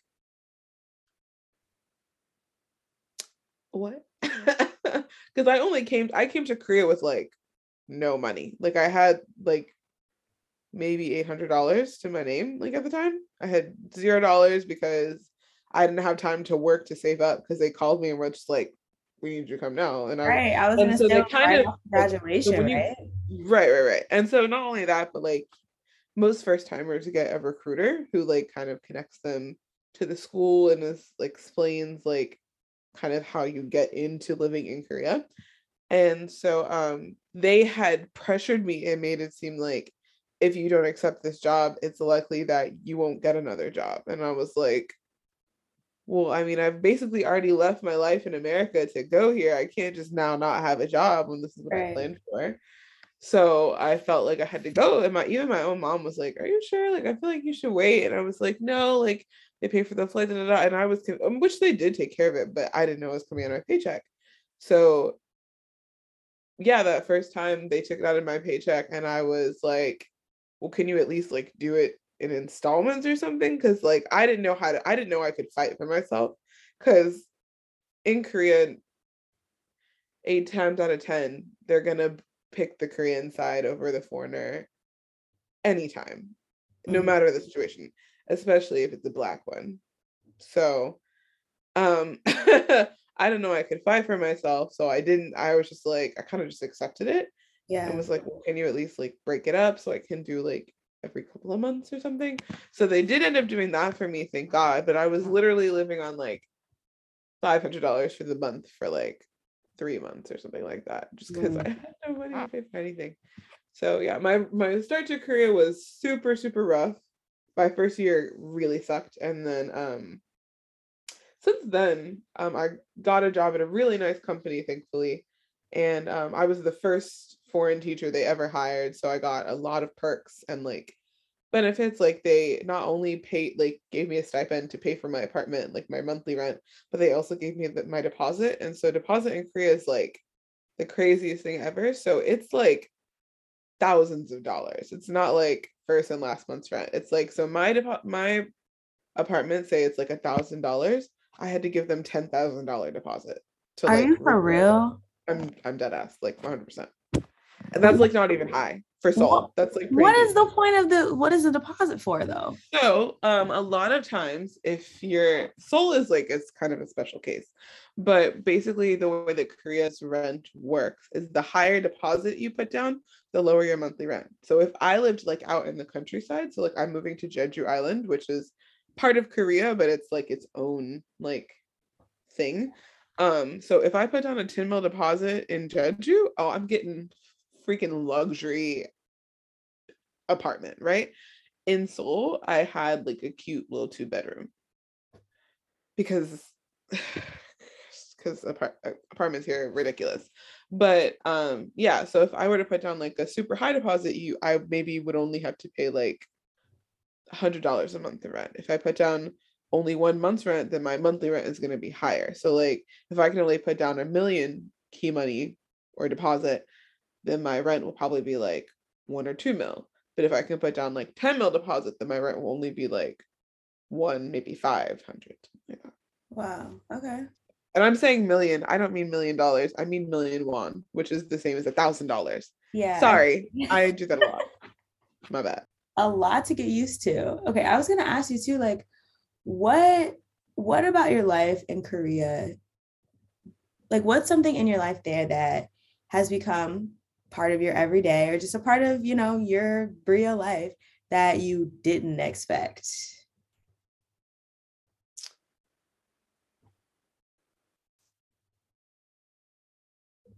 Oh, there's Wi-Fi everywhere. Really? Like public Wi-Fi, just everywhere. And you know that everywhere, key. Outside, on the street, in the subway, on the bus, on like inner city buses, in elevate, like literally everywhere. I'm shocked. Like the first time I came to Korea, I didn't even get a SIM card for my phone. I literally just had like a fake phone number and used public Wi-Fi everywhere. And if I couldn't, you can go to any of Korea has. Oh, that's what I'm used to. There's cafes on every 100 feet. Really? The Korean market is so oversaturated with cafes. It is absurd. Like, you think I'm kidding. I am not. I'm sitting. No, I don't think you're kidding, girl. Dog, I'm sitting in a room right now that's probably 6 feet by 10 feet. No, not even. 6 foot by 8. This could be a cafe in Korea. Go there. Deadass. 100%. 100%. Girl, I believe you. You know, you can throw a rock and hit a cafe. I'm so serious. Girl, I am in New York and freaking that's how I feel about these delis. I'm like, how are these delis even still open and running? No, like, dude, it's more than that. My mom came to Korea and she was like, so Seoul is just a bigger New York. And I was like, I mean, I've not been to New York as an adult, but I guess. Like, it's actually ridiculous. Because they're all the same. They all give you the same, like, 4 drinks. And Koreans love iced Americanos. Really? Love them. First of all, I don't even like coffee. But second of all, iced Americano? That's literally just espresso and water. Right, I was going to say, they be geeked up. You want to know why?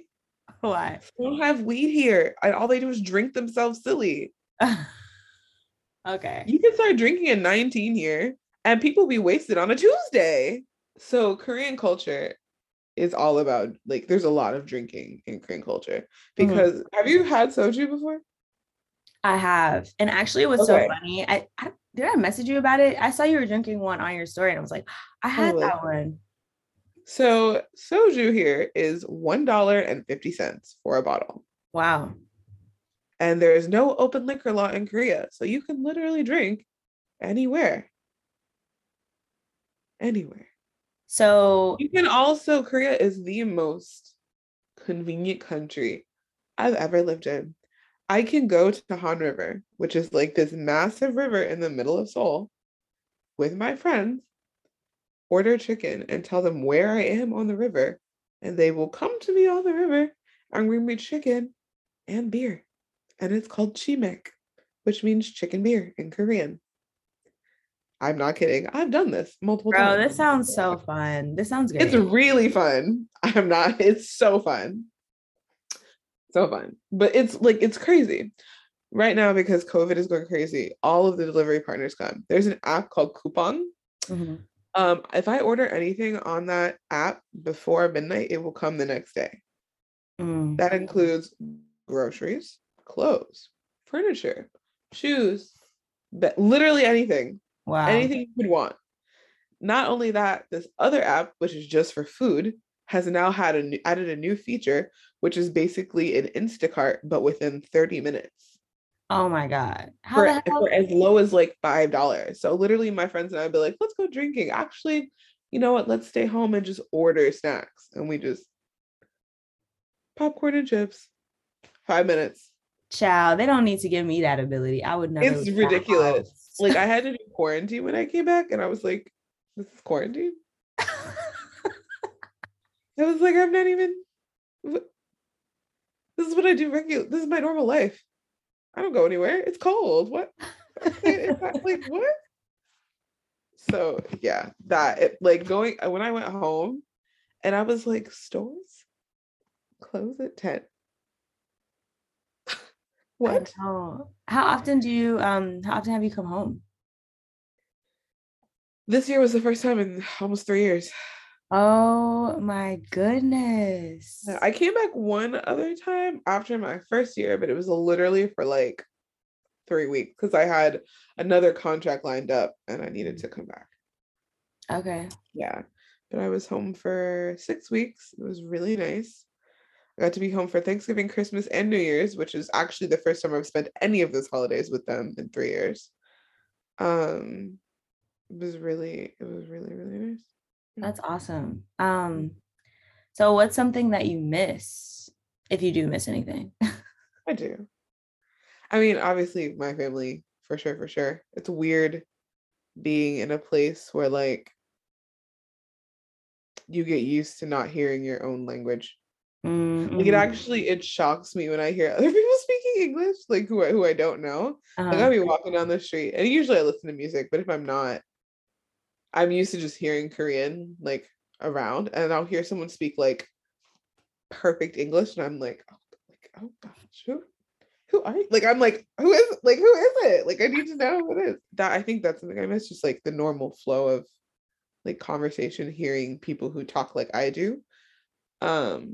And my family, and just like things that are just like American, like thrift stores.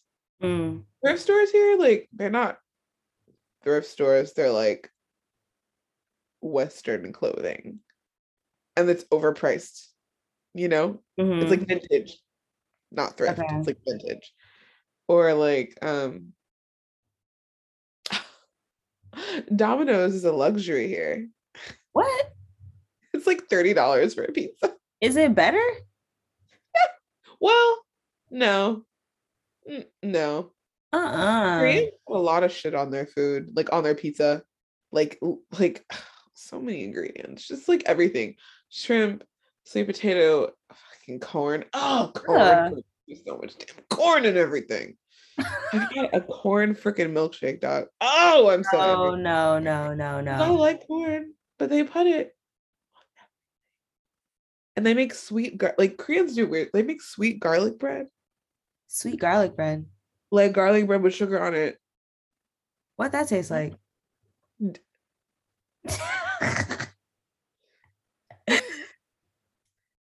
Trash. And honestly, I totally trust your palate, bro. You are such a good cook. Whenever you would be like, yo, I'm cooking in college, I'm turn up, I'm pulling up. I'm there. That's good, because I'm opening a restaurant. Yes! So that works out. Yes. Oh my God. Okay. Right. I'm gonna ask you a little bit about that at the end, but that's so exciting. I'm so excited for you. When you sent me that, I was like, yes, girl. Okay. Let's get into, before that, actually, let me ask you this. Yeah. Even before that, girl, you just got, we got the questions for you. So your YouTube channel though. Oh my gosh. Afro Boricua. For y'all that don't know, Bria is Black and Puerto Rican. Okay, she was one of my most proudest Puerto Rican friends I ever had. I was like, yes, this girl. She telling us all the little Spanish words, making all the little dishes. I'm like, girl, I don't know. I don't know what you're saying. I'm so weak. But yeah, tell me like the inspiration behind your page. Very entertaining, by the way. Thanks. So I think, I don't know, actually. I actually was super resistant to the idea of making my channel. My mom had told me to do it when I came out here. And then you've probably seen her on my channel, or maybe, I don't know, maybe if you've come across her channel. It's my girl Isis. Her name on YouTube is CC Less Than 3. But she's one of my really good friends. She's one of my really close friends. And it's funny, the way that I met her was actually I had seen her video and I didn't know it was her. And then I had met some girls and they invited me out and she came and I was like, I definitely know you. She was like, oh, we met at that party. And I was like, no, it's something else. She was like, I have a YouTube channel. And I was like, yeah. So we became friends that way. We could just maintain our friendship. She kept telling me to make a channel. And I was like, oh, I don't like to edit. Like, so time consuming. I don't even know what to talk to people about. But then I remembered that before coming to Korea, I was really, really concerned that they didn't like Black people because, you know, it's a very homogeneous country. So I was like, you know, I'm trying to get like, you know, messed up out there, you know, so be unprepared. So, right. So I would just look up like, how do Koreans feel about Black people? How do Koreans react to Black girls? How do they treat Black people? Do they bleach their skin? You know, I was just looking up, and I was finding some videos, but, and I think when I started getting interested in Korea is when that, like, the big kind of surge with like BTS and all that stuff kind of started to happen. It was a little bit after that, but you know, it had kind of started. So there were more videos, but just, it wasn't giving me what I wanted. So I was like, you know what? Let me just make like a regular channel about just stuff that I do. And I happened to live in another country. Like, I didn't want it to be like, I'm in Korea and Korea's my life. And I didn't want it to be that. I just wanted to be like, I live in this country, so I'm going to go do this thing. Whereas if I lived in America and I heard of a cool thing to do, I would go do that thing, you know? So that's kind of just where the idea came from. And then also just because I am plus size, like Koreans are small. Like, that's just what it is. They're small in stature, they're small featured people, and so being a plus size person here is kind of difficult because they don't make clothes for you, they don't design things with all other body types in mind because they're used to everyone fitting into their kind of stereotypical standard. And so I just wanted to, because I didn't see a lot of videos about that, so I was like, you know, let me just put my little 2 cents out there. So if anyone is kind of like contemplating coming to Korea or you're just curious, you know, I could just tell them. It doesn't need to be a whole like, hey YouTube, it's here. Like, I don't like that. I feel like, are you really telling me the truth? So that's kind of just, yeah. What's your favorite video you've ever done? Oh, I don't know, they're all kind of fun. I feel like most of my videos are so random. Like, I just be like, all right, I'm doing this thing. Watch. or you don't have to. Like, I feel like sometimes when I watch them back, I seem so rude because I'm like, you can watch it or not. I don't care. Anyways. You like tune in, I guess.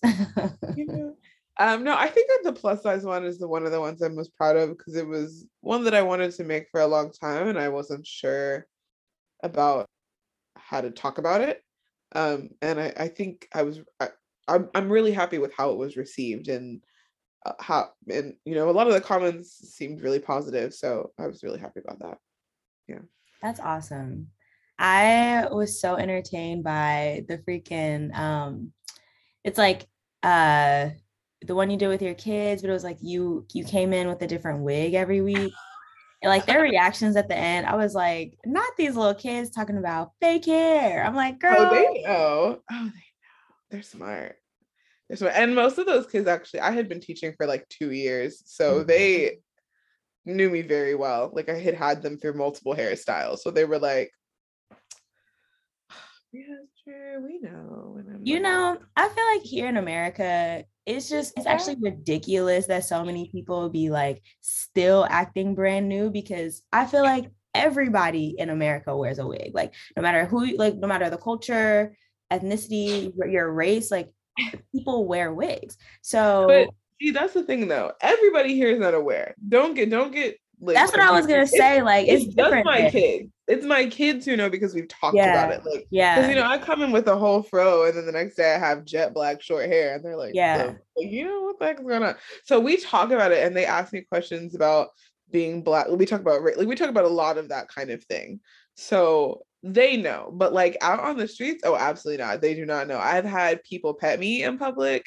I've had people grope me. I've had people touch me. I've had like people pull on my braids. I've had, girl.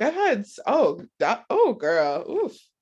Oh yeah. Wow, that's what I was gonna ask. And like, how is the, like, what is the like culture around that? Because I figured that like Koreans are not really into the wig game. Like I don't think I've ever watched any Korean television or any Korean media. People just have wigs on or like any type of fake hair.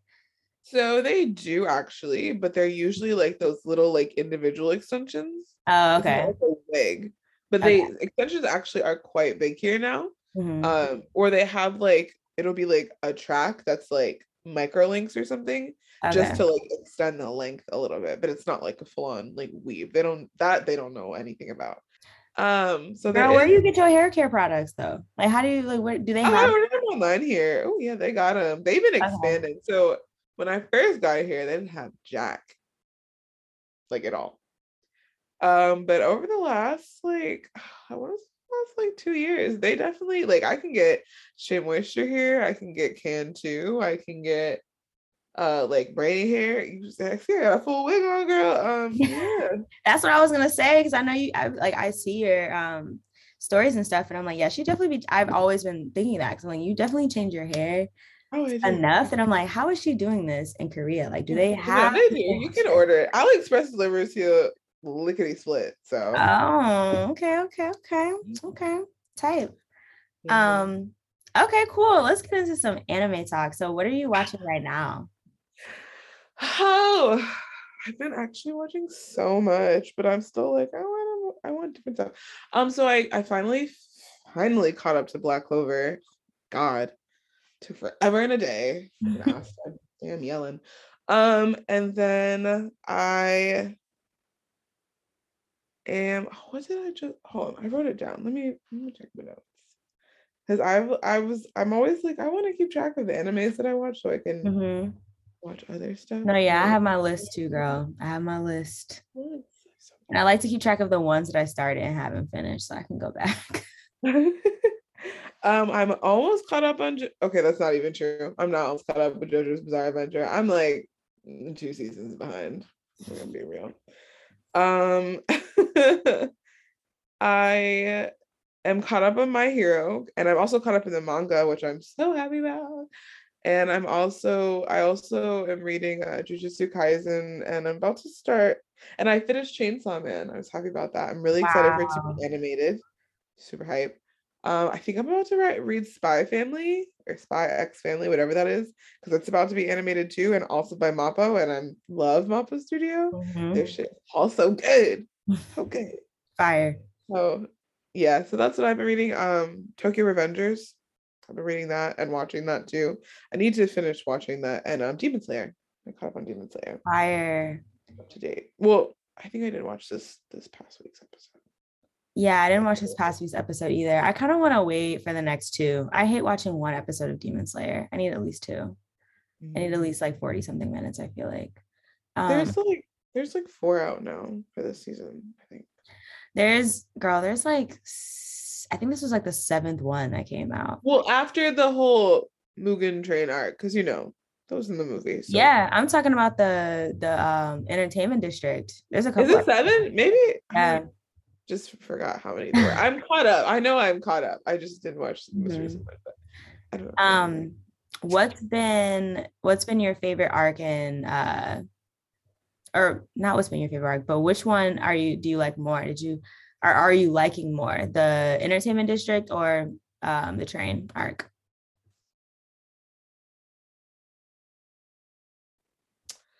I really liked Mugen Train a lot. I feel like I haven't seen enough of the Entertainment District to really, sorry, I got hair in my eye, to know if like I really like it, like how it compares yet. But so far I'm really like, yeah, I mean, who doesn't like Uzi? Right. So, but both of them are dope. So I have to see, because I really like them.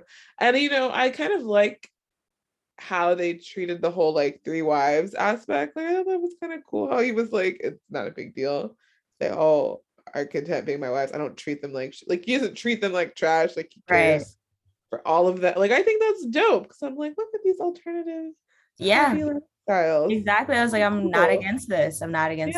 At first when he said it, I was like, ugh, okay, it's just like a womanizing thing. Like, you know what I mean? Like, you know how it can go that direction and just be like overly sexualizing them the whole time. But I'm like, oh wait, no, this is actually like, okay, I'm fine with this. And actually I like him a lot. So I was like, and he's so cute. And all these people, okay, I don't know if your audience is like judgmental or not or whatever, but like Don't judge me for having a crush on an anime character. Y'all can all suck it, okay? He's so cute, and I'm very much into it. So, you know, it's whatever. But literally, I want to know what the research is and how it is that we can all literally be attracted to these 2D characters. But because it's true, like, you definitely, as a kid, I had the biggest crush on Kakashi. I like wanted to see his real face so bad. I was like, oh my God. Don't judge me. Not no judgment. No judgment zone over here. I cannot watch Naruto. Why not? Well, it just like gets on your nerves. What's up? Okay, I'm about to cry because like I'm laughing so hard internally. Because all of my friends who watch anime judge me so hard. Okay, so this is what happened with Naruto. Okay. So actually, the first anime I ever watched was Bleach, because you know that's the jam. The OG. It's my jam. I literally have like 3 Bleach tattoos. I need to calm down. And so my ass was just watering. I'm so sorry. It's okay. I'm like, you crying this hard. Right now. I'm so weak. So that was the first one I ever saw, and then I didn't actually watch anime for like a long time because I didn't really know what it was or anything about it. And then I think my friend told me about it, and I was like, oh, I've seen that. And they're like, oh, it's anime, it's this whole, and then they kind of told me about it, and I was like, oh, that sounds really dope. So then I started actually like actively watching it. And so I'd heard of Naruto. I've never watched Dragon Ball Z. And I think it's stupid. You know what? I'm gonna make sure to take that soundbite, increase the volume, and put it everywhere so that all Dragon Ball Z fanboys out there can annihilate you. No, I'm just kidding. I'm totally kidding. I mean, I feel like my friend loves Dragon Ball Z. He gets so mad at me every time I say that. I feel like if you didn't really like grow up with it, I can definitely see you feeling like it's stupid. Honestly, I just went on a whole journey and I rewatched Dragon Ball Z. I didn't rewatch Dragon Ball, just Dragon Ball Z, and it's good to a certain point, and the like villains maintain, like the villains are cool the whole way through, but it's literally the same thing. Like somebody fucks up, Vegeta fucks up, somebody fucks up, gives the villain more power than they need to, they keep leveling up. Like it's just the same thing over and over again, like every arc. So I can totally feel that. Okay, so yeah, it's also I'm not a fan of that like animation style, and the voice acting to me is like not what I like. I don't like that like goofy kind of, I'm just not a fan of that. And then with Naruto, so it's a little weird. So like I've seen some scenes from like the current seasons between like Boruto and Naruto, all of that stuff. And the scenes look dope, like especially the fight scene stuff, like they look mad dope. I will fully admit that. But when I started, so here's my problem. I think, so I've had several friends recommend that I start from the, what's it called? Shippuden. Thank you, because I couldn't remember. I had to start from that. So I started from that because I kind of knew the basis of the original story, like kind of already knew. So I was like, okay, I'm not that confused. I'm sure I can pick it up and then go back if I need to. But it's just so much internal dialogue, and I can't like just do it. Just stop talking about fighting him. Stop having this flashback. Stop, like, just, like, I felt like I was waiting forever, and it was every character who had some kind of, like, yeah, like, bro, can you, like, I couldn't do it. Yeah, and honestly, I can't even lie. I feel like it's not until later on in Shippuden where you really get just, like, straight up fight scene, where it's just, like, animated fight scene. We're not hearing every step of the way. Yeah. I feel you. I think that's just something I totally got used to, and it just became a part of the show, and it's like I don't even think I noticed after a while. But you're right. I think I got how many episodes I watched? Between 3 and 5, some in there, and I was just like, oh, like I really was trying. Like I was really like, nah, you gotta get watch it. I really want to love like 35 episodes. Shippuden gets really such a low start. I would give it like my max out is like 10 stars, because you know sometimes the first season be whack, but then it kind of jumps off. So I'd be trying to give stuff like between like 5, 7, 10 episodes, but after that I'm like I think even with like Game of Thrones, it took me a good like 7 episodes to really like mess with it, and then slow jump offs are hard for me, especially the older ones. Like I almost couldn't get through Inuyasha, and I watched that as an adult too, and I was like, what the frick, go man, can't with that girl. Oh, get us together, woman. No, for real. I was rewatching that too. I had to cut it off. I was like, okay, well, I'm gonna cut this off. So with AOT, if you have to give any character a Titan, a specialty Titan, who would you give a Titan to? It could be anybody. Oh man, that's a hard question. Should I give you my basic bitch answer? Yeah, sure. Give me what? Yeah, you're Levi. What? What kind of question? Yes, we gotta save Levi. We gotta save him. No, you're right. Bro, I give Levi the title. My man. That is the only short man I will ever go for. Because, and I'm still my friend was telling me, because I haven't read the manga of that one yet, but. My friend was telling me, she was like, in the comic, he's like mad ugly. He's like supposed to be ugly. And I was like, what? Like the way that they describe him is like not attractive. Mm-hmm. And I was like, these animators be lying. I never felt, I don't know. I don't get the attraction to Levi. Like his demeanor, like I like his demeanor, but I'm just like, I just can't get over his. He's so small. He's so small. No, listen, that was a hard sell for your girl. That's usually. I don't be doing those small short dudes. He's so stoic though. Like I just the way he holds his composure, it's so enough. Like stoic and like just no fucks given. Just like ooh. Okay, yes. We are giving Levi the Titan, bro. We have sure. Man, to be continued with him. To be continued. We gotta we gonna find out what's happening with him, but I'm sure my man is gonna pull through. No, I have hope too, honestly. Because I'm like, what would be really the point you worry. Yeah, like honestly, do not let Hanji save him to kill him off. Please don't do that to us. Don't do that. Okay, so I'm gonna do a recap and we can like discuss through the recap because literally it's just I was like taking notes while I was watching because I watched it twice today and I was like, let me really get my stuff down. So yes, it was a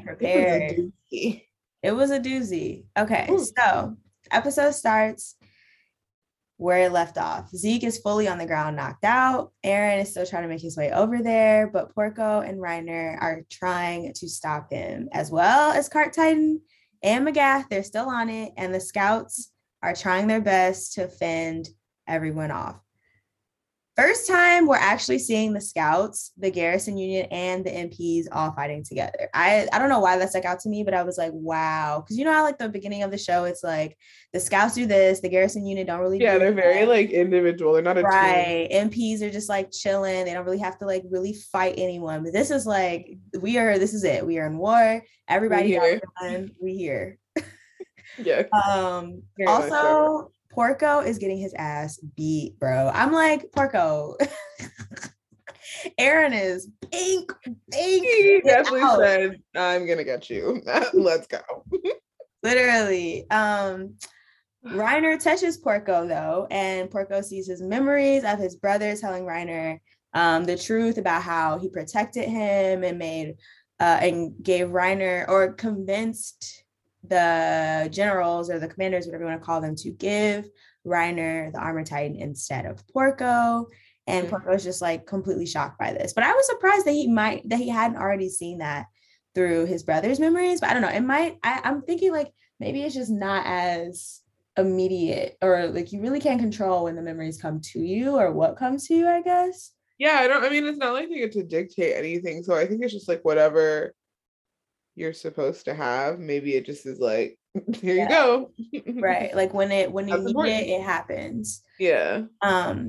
Okay, and then we see Zeke waking up, and he decides it's time. We're about to summon these Titans. He gets up. He's about to scream, and even Eren is like, "No!" Even Eren is like, "Wait, don't!" And that was a moment I was like, "Okay, yo, I know, right?" I was if Eren's crazy ass is being like, "No," I was like, "Ooh, maybe we should." Right. Even Reiner is like, "Oh, wait!" Like everything kind of stops, and then we see Colt and Falco running up, and Colt is pleading his case to Zeke, telling him not to scream. Falco, let him out of range.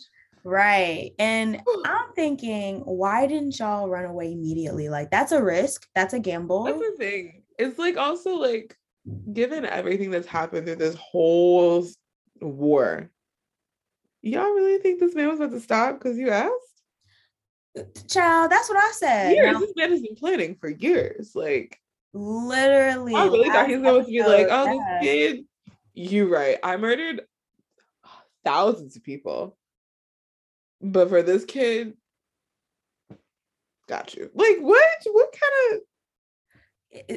Where? Truly, like, and Colt talking about, "You don't seem like the type of person to bring kids into this." I'm like, why don't he? He's killed so many kids. What you talking about? He's killed parents, kids, babies. Also, he was a kid when he's brought into it. Everyone's been a kid. Everyone's a kid. Eren's father ejected him. Dog, what? Right. Eren was fully like 11 or whatever he was when he got ejected. So what are y'all doing? My friend was watching this with me today, and she was like, "How old are they?" I was like, "Dog, all this started when they were like 10, and they're now like 25, maybe." I feel like, I think like Eren and them might be like 20 or so. Colt himself is still like 15 or something like that. Like he's still young. Is he really? I'm pretty sure he is. Old. I think like, cause you know how Eren and Jean and all of them, like they were like 15, 16 when they were scouts. And it seems like Colt is around their age. You're right. But I'm like, what is this pleading about to do? Now, I will say Zeke he seemed more concerned than I expected him to. I think Falco... He actually considered it. I feel like he was like... Mm. Yeah, I feel like he was like, fuck, damn, I don't want to do this to Falco, but alas, he's not greater than the many. Right, he said, listen, I dedicated my whole life to this. Y'all gonna have to move around. I'm so sorry, but... He opens his mouth and screams, and Colt doesn't let his brother go, and alas... Everybody transforms. Bria, I was so sad. The whole freaking city, dog. The whole city. I had to pause. Was burnt to a crisp. Yes, Colt is out of there. Bro, I actually had to pause it. I haven't had a pause moment. I did too. Yeah, I was like, okay, well, things are no longer the same. Like, this is a significant change in the show. Well, I actually was like, wow, he really didn't care. Like, he really was just like, that sucks. Right. Pixis got his bottle though. That had me weak. Pixis had that bottle turned up as he transformed. He's like, well. So I told y'all I have an alcohol problem. Okay, don't end now. Yeah, bro. What? Okay, so everyone transforms. Sad, sad moment. The whole town now is filled with Titans, including Falco. And let me just say, Falco was one ugly ass Titan. His neck. The neck for me. Long neck. 87,000, bro. I was like, who did the character design? His mouth looked like a Mr. Pac-Man, bro. It was so big. Yeah, gross. I was like, wow, they really did that boy dirty. I was like, maybe he won't be like a terrible fan. Child, no, ugly. Lies. That man looks crazy. Zeke commands Falco to get Reiner. He looks over to him. Reiner is now having to fight Falco and Eren at the same time. This gives Eren the chance to get away. They keep putting Reiner in the worst positions ever. I just feel so bad for him. He's like, am I gonna have to be the one to kill Falco? And I'm like, yo, bro, like you just are really just, you need to stay out of the fight. Like, just the short end of the stick every single time. So yeah, Falco is now literally chewing on Reiner's nape as Eren's running away. Cart Titan, he pulled out the same trick. The same trick. So yeah, wait, let me backtrack. So yeah, Cart Titan and him are fighting Zeke, and it looks like Zeke is out of there. It looks like he's done for. His Titan is now like steaming, whatever. But no, he did the same exact thing that Cart Titan did. And now he's on the ground, his human form. But this to me was like a slight inconsistency because wait, before I even get to that, backtrack. Mm-hmm. Falco, I think this happens before that. Falco is eating Reiner's nape, and Reiner is like, okay, I guess this is it for me. This is all like kind of happening at the same time, but he's like, okay, this is it for me. Because he hardened his nape, right? He was like, as soon as I undo it. Yeah, he was like, as soon as I let this go, yeah, Falco is gonna be the new armor titan. Gabby's sitting there looking shook, like, oh shit, what is going on? Gabby like, I don't know, I'm just standing here now, like, and then Porco comes out of nowhere and he's like, I don't have any energy left to heal, which I didn't know was a thing. I guess like, yeah, you're not healing quickly, but I'm like, you're not gonna heal at all. But like, I guess, you know, even though the transformed titans get their energy from the sun or whatever, the human ones, you know, even though it's burning like the titan energy or whatever the hell, mm-hmm. It's still your body is still physically connected. So I'm sure, because remember before he was like, I can only transform once a day. Like he couldn't do it more than once because it's like tiring. You know, I guess I would assume it to like the same as like running instead of walking. Like mm-hmm. They're just running everywhere all the time. So you know, after running for a long like consistent period, even if it's not intense, it's tiring. Plus, you know, they're like fighting and shit. Like, you know that. And he was getting his ass beat. Let me not forget that. He was constantly having to heal. Let's remember. But you know, wait. I feel like, I don't know, man. Every time Eren be fighting, he be getting his ass whooped every time because he stayed thinking he could fight, and then dog just began beat. Like, what are you?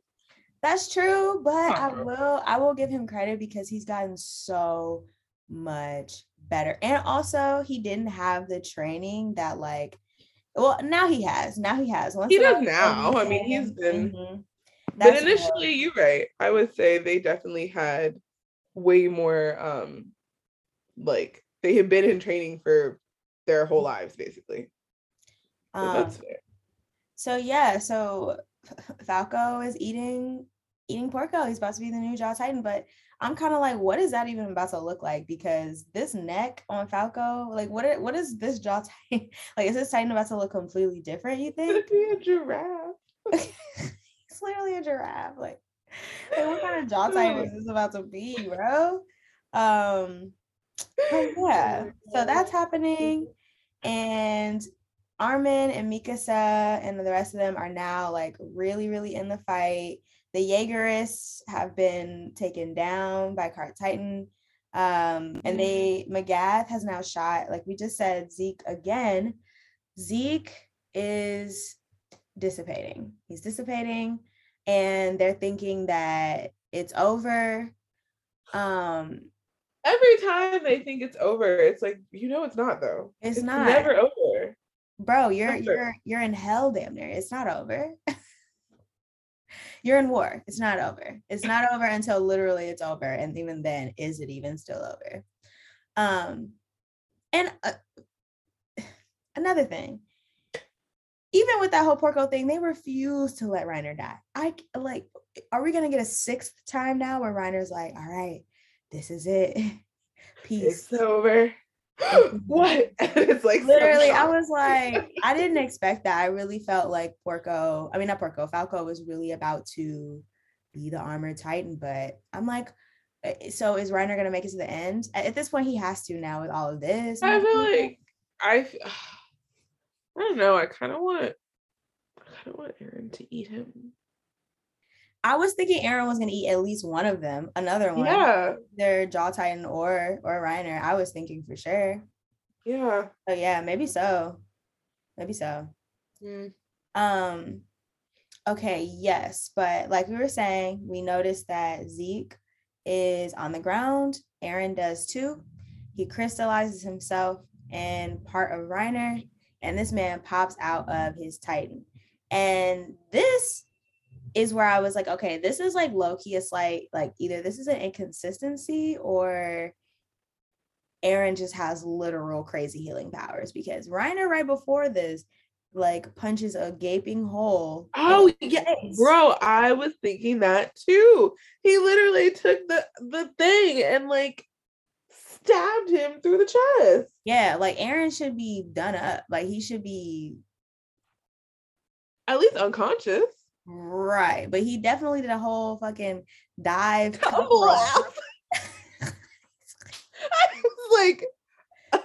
I'm like, hold on. Who are you? Acrobatics. Are you Gabby Douglas? Who are you? Gabby Douglas. He definitely got the damn Titan. Oh my god, I was so weak at that. I was like, definitely weak at that. I was like, oh, he said, oh, I've been in combat training. Don't forget. Okay. Also, at this point now, the scouts are still helping Eren, and I'm kind of like, I don't know if I was a scout and I was like Jean or Connie, right? Like, yeah, obviously Eren's my friend. Obviously I have a stake in this. This is my hometown, but I've now just seen all of these people be turned into Titans. At this point, I don't know where my head would be even at. I don't know if I'm still fighting for y'all to touch. Like, I don't know what I would do. Like, what, where do you think your head, like, what would you do? I was thinking about that too, because I was like, first of all, I don't even think John is friends with Eren for real. I feel like he follows Eren because occasionally he feels like he does the right thing, but he don't really like Eren for real. He thinks he's a crazy ass idiot. Mm-hmm. So following that would have been hard. I think I don't know if I would have, just because it's like, yeah, like you've betrayed us twice. And even if in the end you weren't going to betray us, it's still like, I can't trust you anymore. I don't know who you are. You were gone for years. Like, I don't know you. And even the one that killed me was with Mikasa and the scarf. I was like, she's gonna go help him. She gonna help him, but when it's done, I feel like she's gonna be like, I have to separate. Because what she has with him is toxic. That is the most toxic relationship I've ever seen. Definitely. He does not appreciate her. He treats her like straight up basura. And yet he's like attached to it. Like, what? I don't understand her. Like, girl, you gotta come on. Yeah, I was definitely like, leave that scarf for a set. Mm-hmm. No, I agree. So at this point now, here comes freaking Gabby. Like, we get Eren, he's running toward Zeke, and we're like, in my head I'm like, okay, like we're about to see it, it's about to happen, but obviously I'm like, something is about to happen. And here we see Gabby with the freaking anti-Titan machine gun, her little self. First off, the thing is the same size as her, and it's bigger than her. Yeah, it's bigger than her, bro. Yeah, like, oh my gosh. At this point, Gabby is a sharpshooter. Okay, she the Titan she needs is like Cart Titan. Like, bro, like, you get the guns away from this child. Okay, at this point, right. What are you thinking? What are you thinking? I was like, nah. I was like, nah, too. I was like, nah, but I was also like, I'm definitely seeing his head in the air, though. Yeah. No, I thought that too. I was like, nah. Oh, shit. Like, that's really, I was like, oh, she really, for like, yeah. It wasn't like a fake out. Like, he did, like, he, like, you know, no, she full on cut his, like, then I was like, damn, Eren's just gonna be out like that? Like, that's it? He's just dead? That's what I was thinking, too. Like, there is a, like, is this show not what I thought it was? Like, is this about to shift completely? Like, what do you mean? All of the emotional toil that this show has literally made me endure, that was how you kill my boy? Like, right. What? Yeah. But then we get like the scene, which I think was so cool and well animated, of like the zoom out, and then it's like zooming in slowly into Eren's head, but we're seeing like still shots of everyone. Yeah. And I'm like, I wonder how they, like, if that's in the manga and what that actually looks like, because it's so like cinematically fire to me. I'm like, what did that actually look like? We get a flashback of Eren when he's in Marley talking to Zeke, and when Zeke first told him about the euthanization plan, and it seems like Eren's like cool with it, he's with it. Zeke is elated, he's like, yes, finally, like, you know, I have my partner in crime, we're actually about to do this. And he throws Eren the ball. And originally in the first part, when we see that scene, the scene cuts out before, like, when he throws the ball. This time we get to see that he throws the ball and the ball falls on the ground, and then Eren picks it up. And I was like, okay, like, I don't think anything AOT is by mistake. So I'm like, okay, is he even said, oh, I'm weak now? Yeah, he was like, oh, war has left me feeling kind of weak. And Zeke is kind of like, really? Like, did it? Like, he's kind of like, so that happens. And then back to Paradise Island, the scene where Eren's head is now landed in Zeke's hand. Crazy, bro. Crazy. Also, though, I don't know if you saw this. I just saw it. I rewatched the episode this morning, but it looks like Gabby got shot. What? Now, maybe, like, I paused it and I was like, yeah, the way her body is like flying backwards, it looks like it could be from her shooting the thing. I think it's from the recoil. Yes, but there's blood. Like, it looks like there's literally like blood coming from her forehead. And I was like, maybe it's supposed to be Eren's blood, but it's so far away. But there was definitely, I paused, I was like, oh, that's blood on her forehead. Yeah. Okay, I'm gonna look at that, because but honestly, who's to say? I don't think they just straight up shot her in the head and we, like, you know, but I paused it like, we can have two sudden deaths, just like, yeah, I was like, nah. Y'all not gonna do that and then just kill her off like that. But keep that in the back of your head to be continued with that. Either way, Zeke has Eren's severed head in his hands right now. Then we're back in the paths. We're back in, what is it called again? The coordinate where all the paths converge. This like, oh, yeah. Tree. And Zeke's there. He's chained up, which I was like, okay. And he said he's been waiting for Eren there to wake up, and it feels like it's been years. He tells them, he fills him in, you know, Gabby blew your head off, but I touched you before you were unconscious, which, like, what? In real life, bro, what? That's not a thing. I mean, obviously none of this is a thing. I don't know. Actually, you know, I've always thought about that. Like, how quickly does your, like, brain, like, disconnect after you cut off the blood supply and the electrical signal, you know, because your brain, you know, is it like a light switch, right? Because your brain works with electrical signals, or is it like a gradual, like a slow shut off? Because I find it hard to believe that you cut it off and just, like, it's because, you know, you see in movies when someone gets cut so fast that, like, they don't start to bleed until later. I feel like that's kind of like how I would see it. Like, even if you just cut my head off, like, I'm not gonna just be like straight up, like, you know, like, it's gonna take a second. Yeah, honestly, I've always been under the impression that once that slice happened, like, once the, like, your head is severed from the spinal cord, it's donezo. But honestly, you bring up a good point, and I'm intrigued enough. I'm gonna have to look that up. I'm gonna have, like, you know, there's like people who have internal decapitation. What do you mean? Like their head gets, like, their neck bone is snapped, but their head is still connected to their body. Right. I guess it does have more to do, with like the blood supply and like, right, or like the nerves or whatever.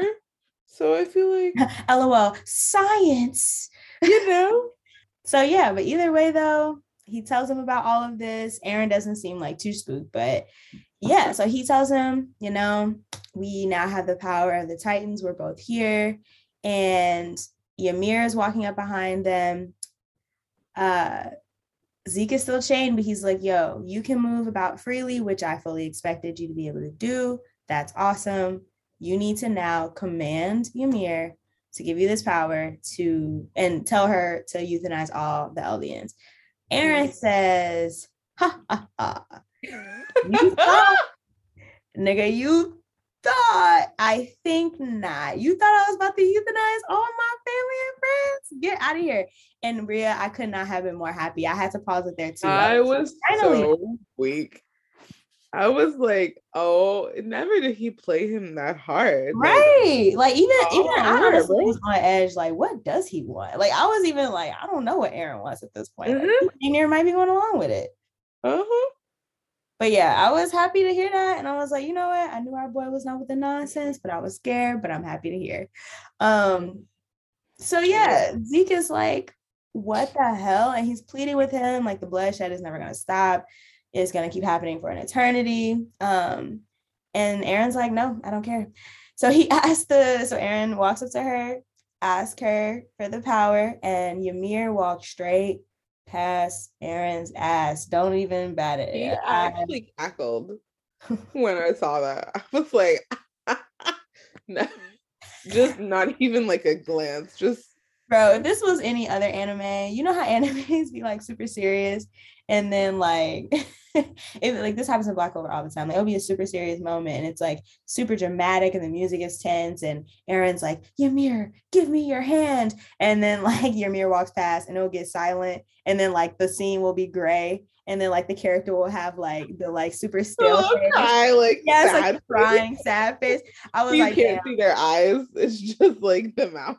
Yes, it's just the mouth, and it's like they look like ghosts. I was like, I wish this was another anime so we could have gotten that moment. Like, definitely just treated the fuck out of him. Like, oh no, I don't think so. Who are you? Ymir said, who are you? No, actually, I don't even care. Zeke. So she walks up to Zeke. And Eren's like, what the hell? And yeah, Zeke is like, actually, I learned a ton from being here. Ymir can make anything, including these chains, which now the chains crumbled into nothingness. And I was thinking, like, the chains are a bit much. Like, I don't know if I'm believing this whole chain thing, but okay. Yeah, and he says that the founder will pretty much listen to everything he says because he has royal blood and she's a slave. This whole slave thing really kicked the slave rhetoric up a notch season 4. He's like, Ymir's a slave and she's gonna listen to me. And he also tells him that he no longer, like, because he never lived in the walls, he doesn't have King Fritz's will. And he was able to renounce the vow against war.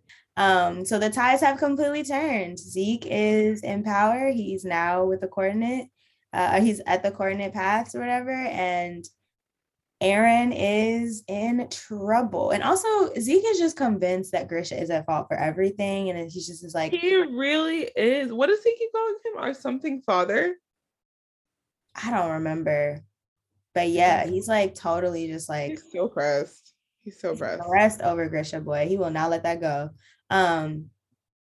Yeah, he's like, I'm gonna fix you, Eren, with the Titan's power, with the founding Titan's power.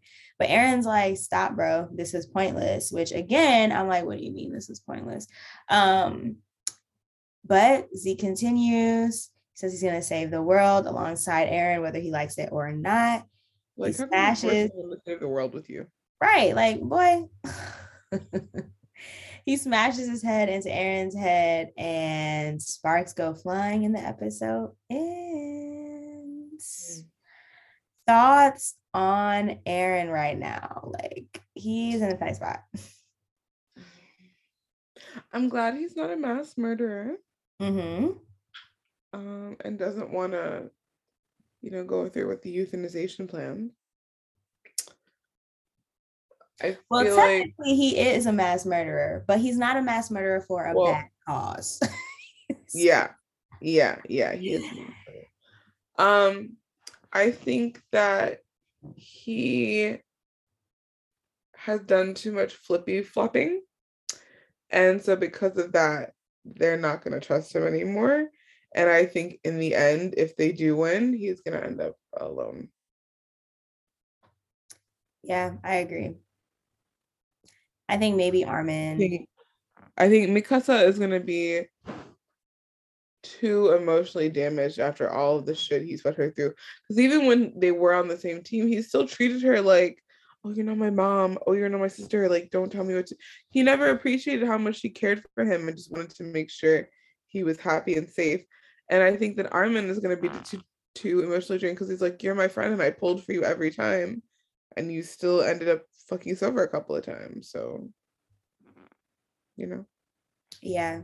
I can see Armin finding some energy to forgive him so that he's not alone too. But yeah, I agree. Like, I don't see a future for, I don't see a future for him in Paradise. I mean, like, shoot, there is no future in Paradise Island, period. But well, yeah. Yeah, no, I would agree. I don't know. He's been through so much and I don't know. I just don't, I can't see a peaceful ending or just like a good, like everyone's like chill. Like it just, that's not gonna happen at this point. Yeah, I agree. Somebody's gotta lose. Well, I don't know. I feel like everybody's losing at this point, but somebody gotta lose more. Yeah, man. At this point, I'm messing with Eren pretty heavy in terms of like I am like the rest of the world putting my hope in him because it's him and Zeke there. Mm-hmm. Everyone else, the other people that we know that we can depend on, Hanji, Levi, MIA right now, Pixis is a Titan, probably munching on some Marley soldier. I want to see his Titan. I want to see his Titan too. I want to. When I saw him holding that bottle, I was like, "Come on, bro." Yeah. You're that damn alcoholism. Jeez.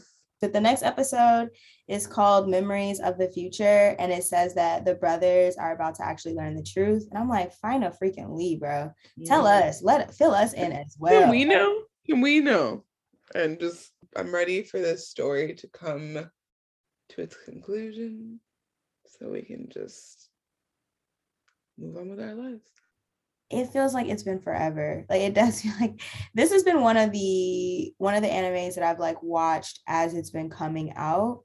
I feel like with like Naruto and any of the other animes that I've like really, really, really loved, mm-hmm. I was able to kind of binge, stop watching for like 2 years, binge, like, you know what I'm saying? Like it was, I really just watched it on my own time, but this is like, okay, I actually am waiting for the episodes, which has been such a crazy experience.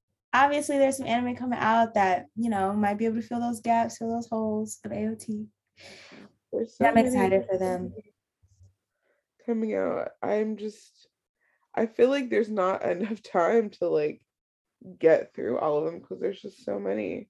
Right. No, they're like, honestly, I'm about to expand slice of life and like all of me that. Too. I've been getting into slice of life. I've been getting into like sports, like I love Haikyuu, obsessed. The volleyball one, right? Yes. Yeah, I've seen a few episodes. So that's actually really good too. My friend got me into it, and I love it. It's so cute. I also watched Kuriko's basketball. Excellent. I cannot get into it. What? No, you gotta watch a couple. It gets really you like want to cheer for them. Really? It's okay. Really good. I got into it. I'm trying to make myself finish Fairy Tail. Mm-hmm. And I got into this kind of like obscure, I think it's a Chinese anime called Shita no Hitori. And it's actually kind of good. The first couple episodes are very like meh. But then it gets a lot better. So I started that one and I like it. I actually only started it because you know how on Instagram people post like, oh, this was the greatest scene, whatever. And then all the people in the comments are like, well, what's the fucking anime? Right. So that's how I found it. It was one of those. And actually I took a look at it and it was really good. I liked it a lot. Cool. That's fire. Okay, Bria. Well, thank you for joining me on the pod, girl. I'm so happy that I had you on. Also, yeah, thank you. Fill us all in on everything you have going on, your channel, your restaurant, and tell the people where they can find you too. Okay. Well, my channel is, like you said earlier, just Afro Boricua. It's just kind of like a slice of life YouTube channel about what I'm doing. A lot of it is Korea content if you're interested in Korea, but that's not solely what it's about. The restaurant is Coming, I am opening a Latin-inspired Western restaurant on Jeju Island here in Korea. It's at the southern tip of the peninsula, with my friend Kate. She's a Korean American.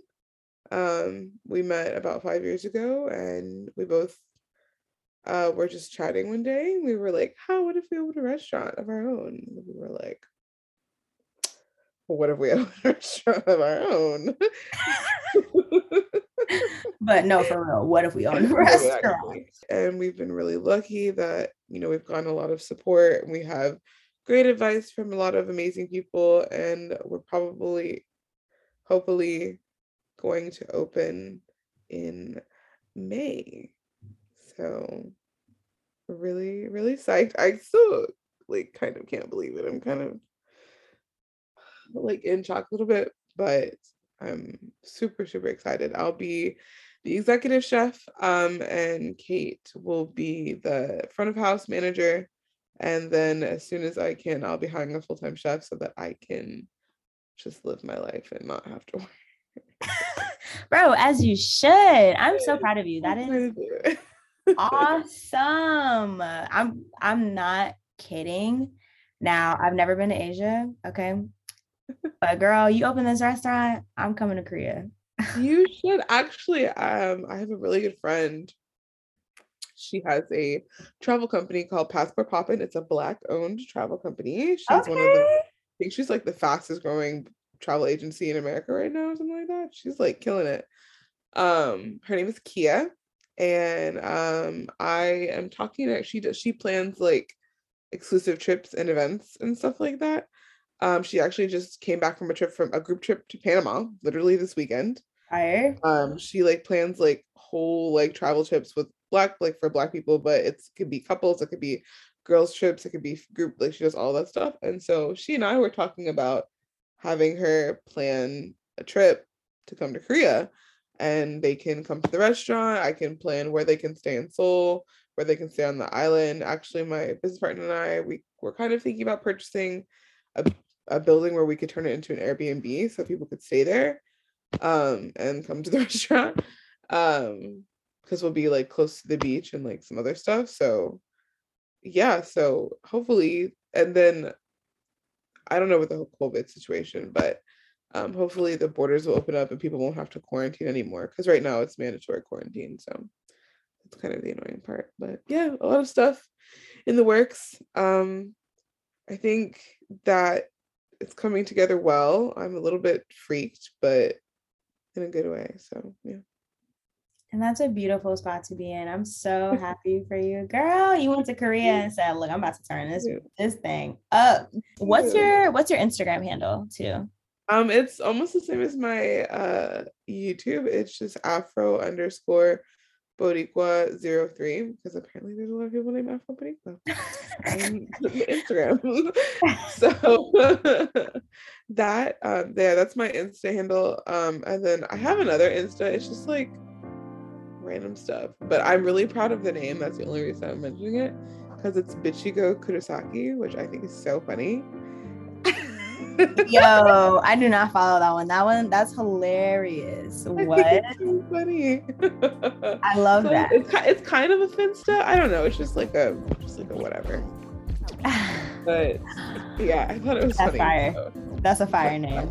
And then our restaurant is called Nuestra Gastropub, and we do have an Insta. You can go follow if you'd like to. Go follow that restaurant Instagram, y'all. We got support from America, okay? And if you want to keep connecting and supporting me, make sure you follow me on all the social medias at the_anime. Check out the YouTube, y'all. Videos coming out soon. And keep streaming the podcast. And I will catch y'all in the next episode. Peace.